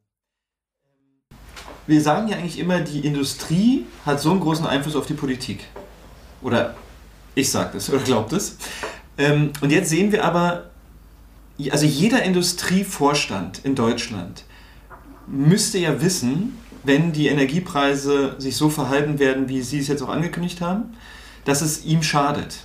Wie ist es also möglich, dass sozusagen äh, regierende Politiker so konträr der in deutschen Industrie handeln können, wenn sie so einen großen Einfluss hat? Da muss man unterscheiden zwischen Mittelstand und kleinen und den großen. Ja. Die großen Konzerne werden davon ungleich weniger tangiert. Die großen Konzerne haben zum einen Logistikketten, Vor-, Früheinkäufe, Futures-Märkte, Abdeckungen, was ein Mittelständler mit 30, 50 Leuten überhaupt nicht liefern kann. Die große Industrie hat riesige Finanzpolster. Ich glaube, Daimler sitzt auf 50 Milliarden liquiden Mitteln, alle großen, die kleinen nicht. Also ähm, diese Politik wird dazu führen, dass der Mittelstand dramatisch leidet und die Großen die bleiben übrig. Aber das ist die, ja der gleiche Effekt wie, der, wie bei den Corona-Maßnahmen. Meiner Meinung nach der gleiche Effekt wie bei Corona. Natürlich gibt es die Chemieindustrie, die leiden wird. Mhm. Äh, Bayer, BASF dürfte leiden, ja. Die wird man aber garantiert nicht pleite gehen lassen. Too big to fail. Also die Großen werden meiner Meinung nach unter dem Gesamtresultat nicht leiden, im Gegenteil. Sie werden sich entledigen eines, äh, von vielen, vieler Mittelständler, vieler kleiner, vieler Konkurrenz. Und wenn dann dieses Energiedesaster rum ist, das selbstverschuldete, Habeck, Baerbock verschuldete Energiedesaster, was wir momentan sehen, das sind Politikfehler. Wenn diese Politikfehler dann durch die Wirtschaft gelaufen sind, dann werden viele kleine und mittlere kaputt sein und die großen werden nicht kaputt sein. Also sie übernehmen dann die Marktanteile der Kleinen. Mhm. Also ich sehe ähnliche Prozesse wie bei Corona. Äh, ich glaube nicht, dass die DAX-Konzerne pleite gehen werden. Da gibt es dann plötzlich Subventionen und Möglichkeiten und plötzlich äh, Gasumlagen, um die zu schonen. Ähm, während die Kleinen, das äh, sind viel zu viele. Also, und das Kernproblem beim Lobbyismus ist immer Gruppengröße. Der Mittelstand ist zu schlecht organisiert. Der, die DAX-Konzerne sind super gut organisiert als Lobbyisten. Die sitzen auch in den Regierungsgremien fest drinnen. Der Mittelstand ist bei uns schwach organisiert. Die haben längst nicht diese Power, obwohl sie viel, viel mehr Beschäftigte haben. Äh, der Ober sticht den unter. Das sind viele und die großen, starken, die setzen sich durch in der Politik. Und für die ist so eine Energiewelle, eine Rezessionswelle möglicherweise hilfreich, um endlich die Konkurrenz loszuwerden. Mhm. Widerspricht sich nicht. Mhm. Die, die großen Player, mhm. das große Kapital, die großen Konzerne, die großen Milliardäre, die gehen durch diese Krisen gut durch. Die Kleinen werden entledigt und, sag mal, und uns ist eigentlich gut so. Mhm. Also es ist von Vorteil für die großen Industrieteilnehmer, wenn der Mittelstand so geschwächt wird. Äh, ja, ja. denn die Marktanteile wandern dann preiswert, preiswert zu den Großen. Es ist verblüffend, wie ähnlich das ist zu den Corona-Maßnahmen. Da habe ich auch mehrmals gehört, dass es klar ist, wenn kleine Cafés, kleine Anbieter kaputt gehen, dass dann die größeren kommen, diese aufkaufen, übernehmen und somit einfach ihr Einflussgebiet vergrößern können. Und also das ist ja das, die gleiche Wirkung, die wir jetzt schon zweieinhalb Jahre haben, Corona-Maßnahmen, oder vielleicht das nicht ganz, kommt jetzt sozusagen mit den, also wieder werden Maßnahmen getroffen, die den gleichen Leuten mehr schaden als anderen. Und andere davon profitieren. Und die, die profitieren, sind wiederum die gleichen. Wenn Sie schauen, wo die Kapitalmacht, die Konzernmacht, die Milliardärsmacht sitzt, wie die Lobbyarbeit ist, ich habe am Anfang gesagt, die deutsche Regierung kann nicht gegen diese großen Konzerne, gegen die Milliardärsfamilien regieren. Das geht nicht. Und die setzen sich in der Politik durch. Und ähm, das gilt sowohl für Corona wie jetzt mit der Energiepolitik. Die Großen werden überleben. Die Großen werden gestärkt auch. Ich hatte mal, ein Gastronom hat mir erzählt von München, äh, war auf einem DEHOGA-Treffen, Deutsche Hotel- und Gaststättengewerbe für Oberbayern. Und da waren Brauereibesitzer, große Essensketten von München, ich will keine Namen nennen, die haben nur ihren Schweinebraten gegessen, erzählt und gesagt, Amai, die paar Millionen Umsatzausfall jetzt im Lockdown, das macht uns gar nichts, das ist super, weil nachher kriegen wir die Location, die Location, die Location, kriegen wir preiswert. Haben wir endlich die, die paar Millionen Umsatzrückgang, Lockdown, super. Die Hoga, Oberbayern, Deutsches Hotel- und Gaststättengewerbe, auch da der große sticht den Kleinen und für den Umsatzrückgang, Gewinnrückgang, super, weil langfristig gehören die mir. Das sieht man auch in der Geschichte. Die Krise von 1907, wo es extreme Gewinner gab, JP Morgan, der an dieser Krise so reich geworden ist, wie man sich gar nicht vorstellen kann. Also was ich sagen will, an Rückgängen, an Krisen können manche Player sensationell viel gewinnen. Und zu glauben, dass alle eine Rezession verhindern wollen, Massenarbeitslosigkeit verhindern wollen, Pleiten verhindern wollen, das ist ein Irrglaube. Mhm. Es gibt sehr, sehr mächtige Player, die wollen genau das Gegenteil. Mhm. Die werden davon gewinnen.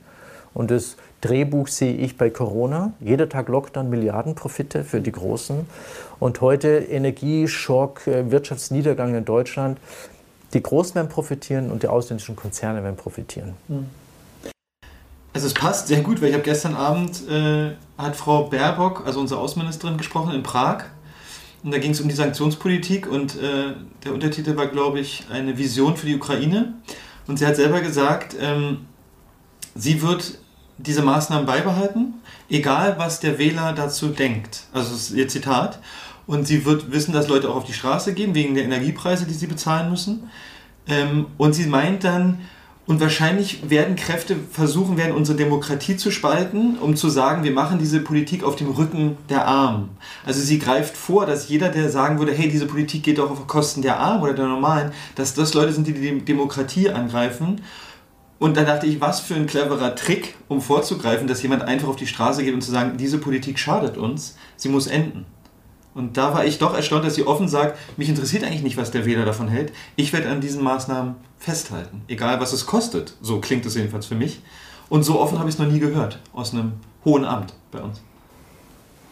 Ja, das spricht eigentlich für sich. Ja. Sie ist ja auch in dieser Young Leadership Schule gewesen von Davos. Ähm, und manchmal fragt man sich schon, welche Interessen die Frau vertritt. Sie sagt ja selber, der Wähler interessiert sie nicht, die kleinen Leute interessiert sie nicht. Wer interessiert sie denn dann wäre die Gegenfrage, ja. Frau Baerbock, für wen machen Sie denn dann Politik? Für Davos, für die Konzerne, für die Milliardäre? Wenn Sie die kleinen Leute nicht interessieren, für wen ist denn dann die Politik? Hm. Und wie, wie schafft es dann die Politik jetzt in dem Fall ganz konkret mit diesen Sanktionsmaßnahmen nicht an unglaublicher, äh, also an, an Akzeptanz zu verlieren? Wenn eine Politik so offensichtlich gegen die normalen Bürger ist, warum und wie frage ich mich, schaffen es diese Leute trotzdem weiter, also die Parteien, die das zu verantworten haben, trotzdem gewählt zu werden? Das ist jetzt eine politikwissenschaftliche Frage vielleicht, aber mich beschäftigt es. Wegen, wegen der Medien. Weil die Medien, wenn Sie in Deutschland anschauen, es gibt die Staatsmedien, die sind per Definition nicht regierungskritisch. Also das ist, war in Bayern, beim Bayerischen Rundfunk immer so. Ich bin ja ewig lang in Bayern jetzt, oder eigentlich fast immer gewesen. Zum einen die Staatsmedien, die tragen immer die Staatspolitik mit. Und dann gibt es in den Privatmedien im Wesentlichen sieben, acht Großkonzerne, die Milliardären gehören oder Multimillionären gehören. Wir haben in Deutschland äh, Milliardärsmedien und Staatsmedien. Und die anderen werden diffamiert. Die werden, denen wird auch teilweise die Bankkonten gesperrt und äh, YouTube gesperrt und Twitter gesperrt. Also die Medien sind fest in Hand von Milliardären und Politik. Mhm. Politischen Medien sind in Hand, meiner Meinung nach, sehr stark dominiert von den Lobby Lobbyinteressen. Die ARD, ZDF können kaum gegen die großen Konzerne schreiben. Mhm. Das, äh, dann kommt sofort die Drohung von Arbeitsplatzabbau.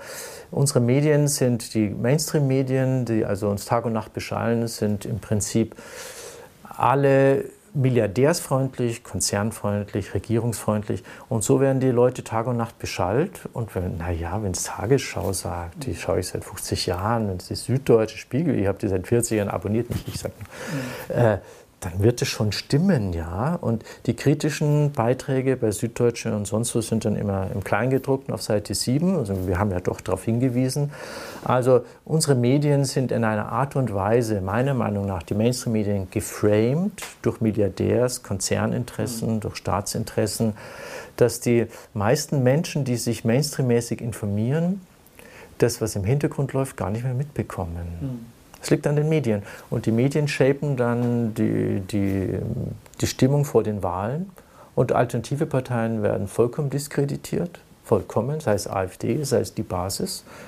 werden, obwohl die Basis ja explizit nicht rechts ist. Also die Basis ist ja extra gegründet worden, damit man Corona-kritisch ist, ohne zur AfD gehen zu müssen. Und trotzdem heißt es immer, die Basis sei rechts, was ein absolutes Unrecht ist, was einfach falsch ist. Also die Gegenparteien, die werden äh, niedergemacht, diffamiert, entweder totgeschwiegen oder diffamiert. Und wenn Sie tagtäglich die normalen Mainstream-Medien konsumieren, von ARD über ZDF bis Spiegel, Süddeutsche, FAZ, die sind alle nicht konzernkritisch. Und dann ist es eigentlich äh, kein Wunder, dass die Menschen sagen, ja, das, äh, was soll man sonst machen? Weil die Gegenstimmen, das ist wie vorhin mit der Forschung, die Gegenstimmung, die impfkritischen Stimmen, die werden, das ist so eine Wüste, so eine Dürre, so eine Öde. Und so ist es mit den Medien auch. Mhm. Die kritischen Geister, die kritischen Stimmen, die kommen nicht zu Wort. Und dann gibt es die vielen großen und die paar wenigen dürren, kleinen Stimmen und sagen, na ja, die, die werden ja nicht alle Unrecht haben. Tagesschau und Spiegel und Süddeutsche geht ja nicht. Mhm. Also insofern überrascht mich das nicht, wenn Sie die täglich konsumieren, dann denken Sie, ja, ja, das geht nicht anders. Hm. Also liegt auch hier, wie bei Corona meiner Meinung nach jedenfalls, der Schlüssel bei der Informiertheit der Bürger. Also wie sind die informiert und man kann ihnen dann wiederum keinen Vorwurf machen, wenn sie immer nur hören, die Impfung ist sicher, die Impfung ist effektiv, dass sie das auch glauben. Und wir haben nicht die Medienlandschaft, die jedenfalls so neutral informiert oder berichtet, dass jemand beide Seiten der Geschichte kennt was irgendwie ja eigentlich so das Standard von einem demokratischen Verständnis wäre. Aber dadurch, dass das nicht gegeben ist, kann er wiederum gar keine informierte Entscheidung treffen. Sei es eine informierte Impfentscheidung, sei es eine informierte Politikentscheidung. Es ist ihm eigentlich nicht möglich. Die Medien sind genauso falsch organisiert wie unsere Gesundheitsindustrie, die Pharmakonzerne. Mhm. Gewinnmaximierung und Gesundheit ist ein No-Go. Geht nicht. Das Gleiche gilt für die Medien. Gewinnmaximierende Medien und Information geht nicht. ist ein No-Go. Mhm. Ein Denkfehler. Mhm. Gewinnmaximierende, umsatzmaximierende Medienkonzerne ist komplett falsch, führt uns systematisch in Fehlinformationen. Mhm. Systematisch. Also man müsste unsere ganze Medienlandschaft äh, meiner Meinung nach neu aufstellen. Die ist äh, dominiert von ein paar wenigen. Der Gründungsjournalist der FAZ, jetzt habe ich den Namen vergessen, der hat vor 20, 30 Jahren gesagt, Medienfreiheit in Deutschland ist die Freiheit von 200 reichen Familien, ihre Meinung zu sagen. Ja. heute sind es vielleicht noch zehn. Ja hat der Gründungsjournalist der FAZ gesagt. Ja. So ist es. Die großen Konzerne, die haben Medienfreiheit, der Vorstand, die, äh, die Geschäftsführung, die Eigentümer hinter den Konzernen, die können ihre Meinung vertreten. Und das hat nichts mit Demokratie zu tun. Das ist absolut antidemokratisch. Kein Mensch hat Herrn Springer gewählt oder Friede Springer. Kein Mensch hat KKA, die hinter Springer zum guten Teil stehen. Den gehört fast die Hälfte von, von Springer, gehört KKA, dem Wall Street äh, Finanzinvestor. Mhm. Kein Mensch hat Bertelsmann jemals gewählt, kein Mensch hat äh, äh, Holzbrink gewählt, Burda, wie sie alle heißen. Das sind absolut antidemokratische Prozesse. Unsere Medien sind absolut antidemokratisch. Mhm. Das sind Milliardärsinteressen, die da als Meinung propagiert werden, als Information. Unsere Medien sind genauso falsch aufgestellt wie die gewinnmaximierende Pharmabranche. Es ist ein Denkfehler. Wir können nur falsch informiert werden mit dieser Medienlandschaft. Mhm. Ähm, jetzt sind wir oder wir haben darüber gesprochen, wie es falsch ist. Also wir haben jetzt Gesundheitssystem, wir haben Mediensystem gehabt. Ich habe bei Ihnen auch immer wieder Beiträge gelesen, wo es um Vorschläge ging, was können wir jetzt tun, also sowohl persönlich als auch gesamtgesellschaftlich. Der letzte Beitrag, den ich von Ihnen gelesen habe, da ging es um die Rente und wie die zu finanzieren wäre. Und ich würde gerne noch mit Ihnen noch ein bisschen darüber reden, weil es ist für mich müßig, ich mache es natürlich auch für und oft, zu beschreiben, was falsch läuft. Äh, und manche Leute wollen das hören, manche wollen es einfach auch nicht hören. Ähm, und für mich war immer wichtig, auch in der Corona-Krise immer darzulegen, es könnte aber auch so sein, damit man überhaupt noch Licht auf was wirft, wie es auch anders sein könnte. Also jetzt Medien, äh, Wirtschaft, Politik. Und deswegen ist für mich auch immer gut, wieder daran zu erinnern, es ging auch eigentlich anders. Weil manchmal habe ich den Eindruck, vielleicht vergessen wir jetzt auch über die Zeit eigentlich Wege, die es gäbe, die der Gesellschaft, der Gesundheit, dem Bürger dienlicher wären. Und ich würde mit Ihnen gerne noch ähm, in so einem Komplex darüber reden, welche Dinge Sie für sich gefunden haben oder propagieren oder dafür eintreten, dass das, was wir jetzt gerade als, ich würde mal sagen, fast krankhaft beschreiben, ähm, wie wäre da Wandel möglich? Also, und da gibt es für mich immer zwei Kategorien. Was kann ich als Mensch tun? Ja. Und dann aus einer größeren Ebene systemisch. Was sind jetzt Punkte? Wir haben gerade über das Gesundheitssystem und Gewinnmaximierung gesprochen, aber ähm, haben Sie da sich mit konkreten Beispielen beschäftigt oder, oder, oder Konzepte, wo Sie sagen, das könnte man eigentlich implementieren? und damit wäre dem Gemeinwohl gedient. Oh ja, das, das ist alles auf dem Tisch. Die Konzepte sind alle fertig, sie werden nur nicht beachtet, werden unter den Teppich gekehrt oder diskreditiert. Und man ist die Frage, bei welchem Gebiet will man anfangen? Mhm. Bei Corona gab es Great Barrington als Gegenmodell, die Zielgruppen schützen.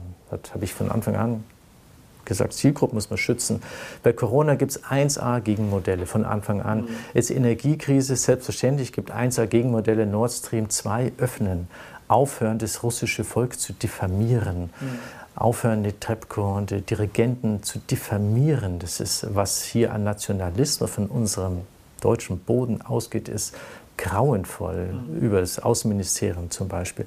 Also aufhören, einfach immer die Keule zu schwingen, sondern russisches Volk diffamieren geht überhaupt nicht. Also es wäre jetzt Corona, Russland, Nord Stream 2, aber es geht natürlich noch es gibt so viele Bereiche, ähm, die man da ansprechen könnte. Eins der Grundübel ist, ist Marketing, Werbung. Mhm. Denn die Pharmabranche, zum Beispiel hatten wir ja vorhin, shaped die Meinung so, dass es gut ist, äh, eine Abgabe auf, auf Werbung eine dramatische Abgabe auf Werbung, sodass man Werbung um 80, 90 Prozent reduzieren würde. Werbung ist vollkommen sinnlos. Also eine, eine extra Steuer für extra Werbung. Steuer auf Werbung. Werbung machen und die Rechnung, die ich dafür bekomme, auf die sind nicht 19 Prozent, sondern da ist plötzlich richtig. Genau, Staffeln erst 30, 50, 100, 300, 500 Prozent Werbung so teuer machen, dass sie von der konventionellen, profitorientierten Werbung, ich rede jetzt nicht von Kultur oder Politik, mhm. Werbung reduzieren, denn die Werbung, die ist der, der allererste Fake und Irreführer überhaupt in der Gesellschaft. Mhm. Also, ähm, und dann natürlich die Eigentums, was wir am Anfang hatten, das Grundproblem, dass das System immer stärker in Ungleichheit läuft und dann kollabiert, implodiert, wie es der, der, der Kollege da mhm. gesagt hat, äh, an die Eigentumsordnung. Warum haben wir so hohe Mieten? Äh, Vonovia hat ungefähr drei Milliarden Mieteinnahmen und hat eine Milliarde. Vonovia, der Wohnungskonzern ah. mit über eine halbe Million Wohnungen in Deutschland, mhm. hat ungefähr drei Milliarden Mieteinnahmen und zahlt eine Milliarde Dividende. Mhm. Ein Drittel der Mieten von den Vonovia-Mietern fließt in Dividende. Also die Mieten sind so hoch, nicht weil Boden und Kapital so teuer ist, sondern weil der Boden in Hand von sehr wenigen Menschen ist. Mhm. Und die kriegen die Mieten und Pachten und die Dividenden aus den Konzernen. Die Bodenverteilung ist vollkommen falsch in Deutschland. Wir haben hier äh, einzelne Familien, einzelne Konzerne, die haben riesige Latifundien. Also eine progressive Bodenabgabe.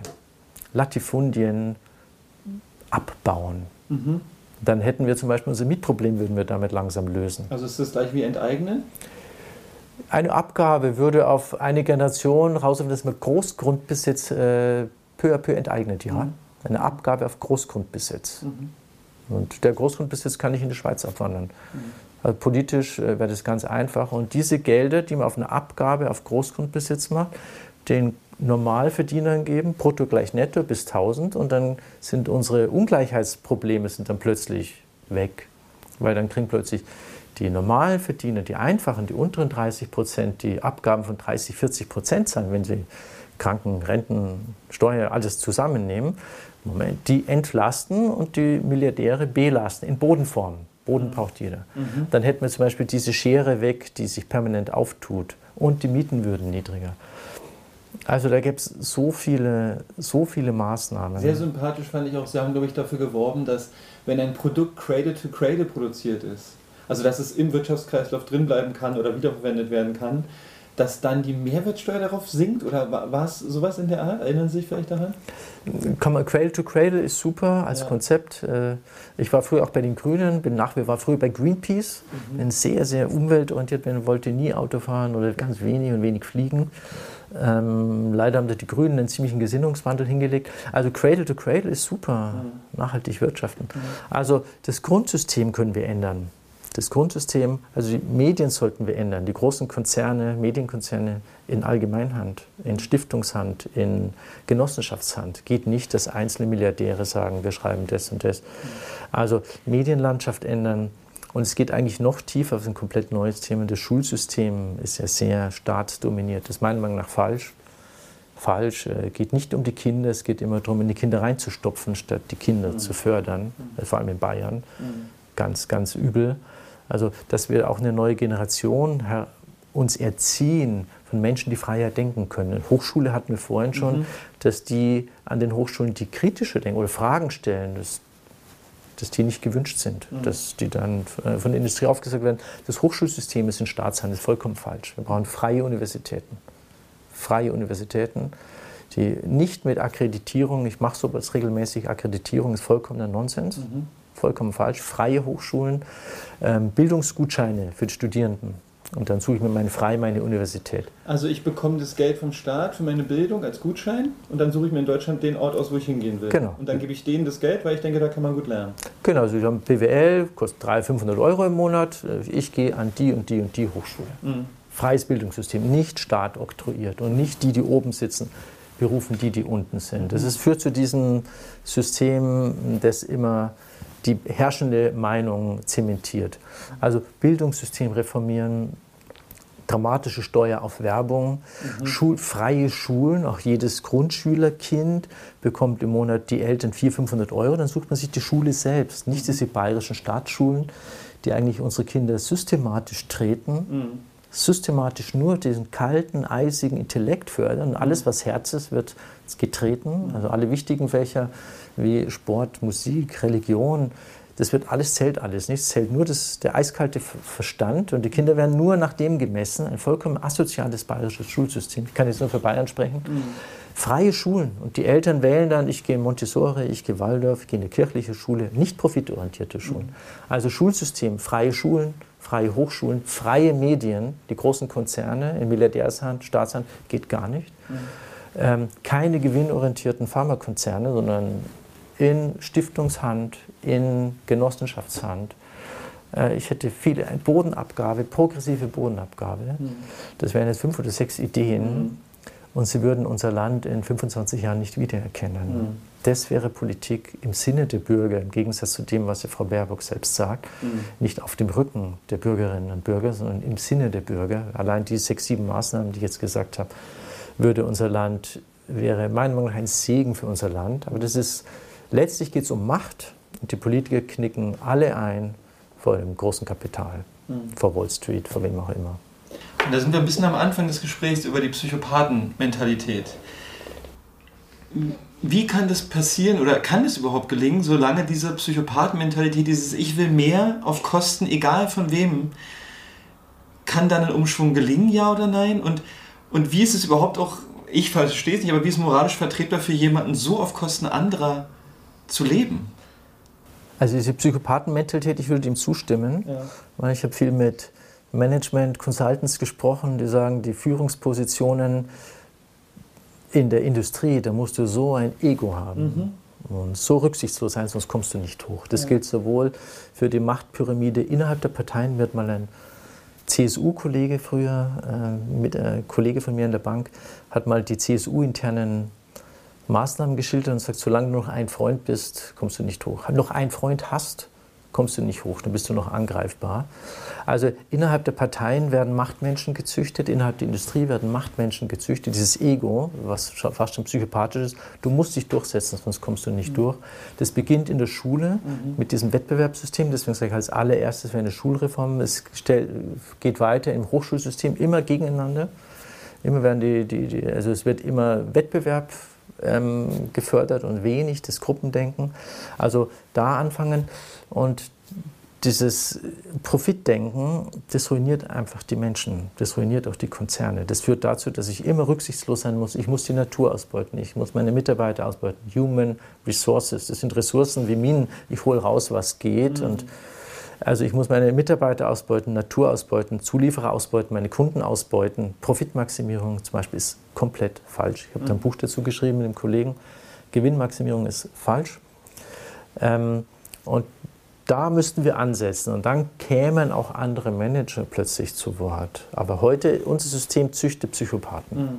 Also wir bräuchten, wir können jetzt hier gar nicht schnell regeln, solange das System noch die begünstigt, die diese Mentalität haben sondern wir müssen jetzt warten, Parallelstrukturen anders leben, so wie wir es für richtig empfinden und können eigentlich nur darin investieren, dass Kinder und Jugendliche mit einem anderen Geist, mit einer anderen Haltung dieser Erde gegenüber und den Mitmenschen, die sie da haben, sich entwickeln dürfen, um dann irgendwann in Positionen zu sein, wo sie was zu entscheiden haben, wenn sie es überhaupt schaffen, in diese Position zu kommen mit einer menschenfreundlichen oder naturfreundlichen Haltung.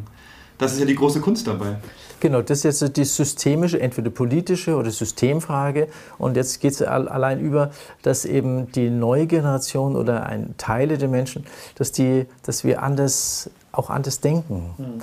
dass wir ehrfurchtsvoller denken, der Natur gegenüber, den Tieren gegenüber, den Mitmenschen gegenüber, ein anderes Denken. Wir werden in unseren Staatsschulen und heute in der Wissenschaft zu, im Prinzip zu blanken Materialismus erzogen. Es gibt nur die Materie und die Atome und dann kann ich letztlich ja auch mit dem Ding machen, was ich will. Das hat ja keine Seele mehr. Mhm. Die Seele wird ja wegdekretiert in der heutigen Wissenschaft. Der liebe Gott wird wegdekretiert, äh, de dekretiert. Äh, alles Geistige, Spirituelle wird, das gibt es ja alles nicht. Mhm. Und äh, damit verschwindet auch alle, alle Ehrfurcht, auch aller Anstand, auch alle Moral. Mhm. Das gibt es dann nicht mehr. Wenn ich wirklich die Weltanschauung des Materialismus mhm. zu Ende dekliniere, dann kommt ein Utilitarismus raus, den wir in der Ökonomie haben. Und das führt zu diesem ganzen psychopathischen Verhalten automatisch. Mhm. Wenn ich ein anderes Weltbild habe, ob das jetzt Buddhisten sind, ob das Schamanen sind, ob das esoterische äh, äh mystisches Christentum ist, wie Meister Eckhart oder, äh, oder, oder Meister Tauler, das ist ein ganz anderes Natur- und Menschenbild. Da sehe ich durch das Vöglein, durch, durch die Natur durchschimmern, was Transzendentes, was Ewiges. Was Beseeltes. Dann sehe ich in meinem Gegenüber einen ewigen Wesenskern, ob ich das jetzt göttlich nennen oder ewig, egal ob Schamanismus, Human, äh, Buddhismus oder, äh, oder auch ähm, äh, esoterisches Christentum, was es ja was es auch, auch gibt als Strömung, oder Sufismus wenn ich, das, das geht dann ganz tief geht ins Menschenbild rein, mhm. wenn ich ein, ein nicht materialistisches Weltbild habe, sondern ein spirituelles Weltbild, mhm. dann werde ich mit ihnen anders umgehen, mhm. mit dem Kollegen anders umgehen, mit den mir anvertrauten Dingen. Mhm. Dann kommt diese Ehrfurcht und dann kommt auch eine ganz andere Art von Moral und dann verebbt von ganz alleine langsam dieses psychopathische Ich, Ich, Ich, dieser Egoismus wird dann langsam relativiert, weil ich sehe in dem anderen auch was eine ganz tiefe seelische, geistige, göttliche Existenzberechtigung hat. Mhm. Also letztlich, im letzten Grund, glaube ich, ist heute der Kampf Spiritualität versus Materialismus mhm. ein Weltbildkampf, der in unserem Herzen, in unserer Brust stattfindet. Und solange wir in diesem Materialismus, diesem blanken Materialismus bleiben, der uns tagtäglich gepredigt wird in den Medien, in der Naturwissenschaft, solange wir das nicht transzendieren. Unsere Naturwissenschaft ist großartig in den Errungenschaften, aber sie, wir müssen die ergänzen um einen spirituellen Aspekt, der ist jetzt 200 Jahre ausgeblendet worden, seit Newton oder äh, seit Lord Bacon, ist seit 400 Jahren. Und wenn, meiner Meinung nach, wenn wir nicht zu diesem Urmenschlichen, zu diesem Geistigen zurückkommen, dann hilft alles nichts. Dann habe ich letztlich, wenn ich das alles nur als ein Stückchen Materie ansehe, dann sind auch Gulags vollkommen legitim, mhm. dann sind auch KZs legitim, ist ja nur ein Klümpchen Materie. Mhm. Dann gibt's ja, dann haben die Menschen ja gar keine Seele und keinen Geist mehr. Mhm. Und deswegen dieses Denken führt automatisch zu diesen Exzessen, glaube ich, der mhm. Materialismus. Und deswegen auch andere Schulsysteme, freiere Schulsysteme, freiere Bildung, dieses geistige Zulassen für die, die dem empfänglich sind. Mhm. Also nicht nur auch, in, es geht nicht nur ums Denken, sondern auch ums Fühlen vielleicht, nicht nur mit dem Neokortex alles verstehen und analysieren. Ich kann, ich habe gerade was äh, erfahren, was mich sehr bewegt hat mit Schulsystem und, und Dankbarkeit. Ich beschäftige mich viel mit indigenen Kulturen. Wir haben Jäger und Sammler mit dieser Erde gelebt, weil ich mich immer gefragt habe, wie haben die das eigentlich hunderte von tausenden von Jahren geschafft? Und ähm, es gibt eine in Nordamerika einen Verbund, der heißt der Irokesen oder Haudenosaunee. Und die hatten die Angewohnheit, vor großen Entscheidungen und Treffen eine Danksagung zu sprechen. Das ist kein Gebet in ihrem Sinne, obwohl, also ich habe auch nichts gegen Gebet, aber in ihrem Sinne ist es eine Danksagung. Sie sagen, danke für das, was ist. Also für Wasser, für die Beeren, für die Pflanzen, die Bäume, für die Luft.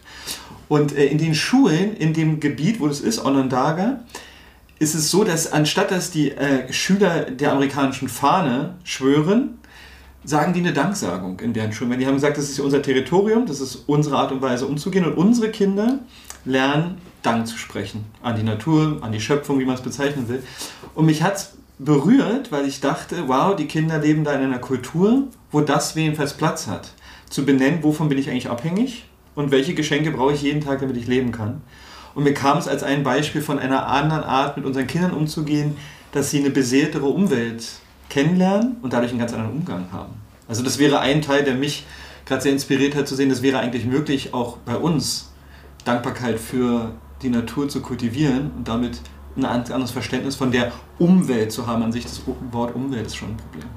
Also das, ja. das ist Dankbarkeit, Ehrfurcht, Respekt wirklich, aber der muss aus dem Herzen kommen, sonst bringt es nichts. Wenn es nur, also der im Prinzip, dass wir langsam zurückkehren zu dem Herzensdenken, dass wir das Herz und Herz und Hirn, liebe Gott hat uns beides geschenkt, nicht nur das Hirn, diese eiskalte Vernunft, sondern dass wir das wieder kombinieren, dass ein, in ein Herzensdenken übergehen. Ähnlich werden Kinder an Waldorfschulen erzogen, mit unglaublichem Respekt gegenüber Mensch und Natur und Kreatur. Also langfristig, langfristig gesehen ist das meiner Meinung nach die Frage, welches Weltbild haben wir. Und da geht es nicht nur um Weltbild, geht es nicht nur um Kopf, sondern das wirkt ja langsam, langsam, langsam auch aufs Herz, obwohl der Weg vom Hirn zum Herz oft unendlich lang ist. Aber dieses Bild geht, wenn ich Weltbild sage, meine ich natürlich nicht nur ein kognitives, philosophisches, sondern das hat ja Auswirkungen in, in mein Fühlen und dann auch in mein Handeln, in meinen Willen. Und das ist momentan, glaube ich, der, der, der, der Schlüssel und wo die, der eigentliche Konflikt drum geht, Materialismus versus Spiritualität, in welcher Spielart auch immer. Und wer wird gewinnen oder wie wird die Sache ausgehen? Ähm, ich habe in jüngerer Zeit öfter mal in der Apokalypse des Johannes gelesen, Offenbarung des Johannes. Da sind ja die Schritte ganz gut beschrieben. Die Frage ist, wie groß es wird beides geben. Und äh, meiner Meinung nach, und die Frage, wie groß ist die Gruppe, die das Spirituelle ergreift und wie groß ist die Gruppe, die das Materielle, die es nicht ergreift, das liegt in, in unserer freien Entscheidung. Wir haben den freien Willen, das ist großartig, die, die, die Freiheit, die wir noch haben in unserem Land. Äh, jeder ist frei und wie die, dann die Kräfte und die Mengenverhältnisse sind, das ist allein in unsere freie Entscheidung gestellt. Mhm. Mhm. Das sind schöne Worte. Ich danke Ihnen auf jeden Fall für Ihre Zeit und für die, fürs ehrliche Mitteilen, Ihre Gedanken, Ihre Einsichten. Und, ähm ja, vielen Dank für dieses wundervolle Interview. Danke. Auf Spurensuche nach Natürlichkeit. Ein Blog von Bastian Barocker. Liebe Zuhörer, sollte Ihnen dieser Podcast wertvoll erscheinen, freue ich mich über Spenden. Nur mit finanzieller Unterstützung kann ich weiterhin Veröffentlichungen ermöglichen. Herzlichen Dank.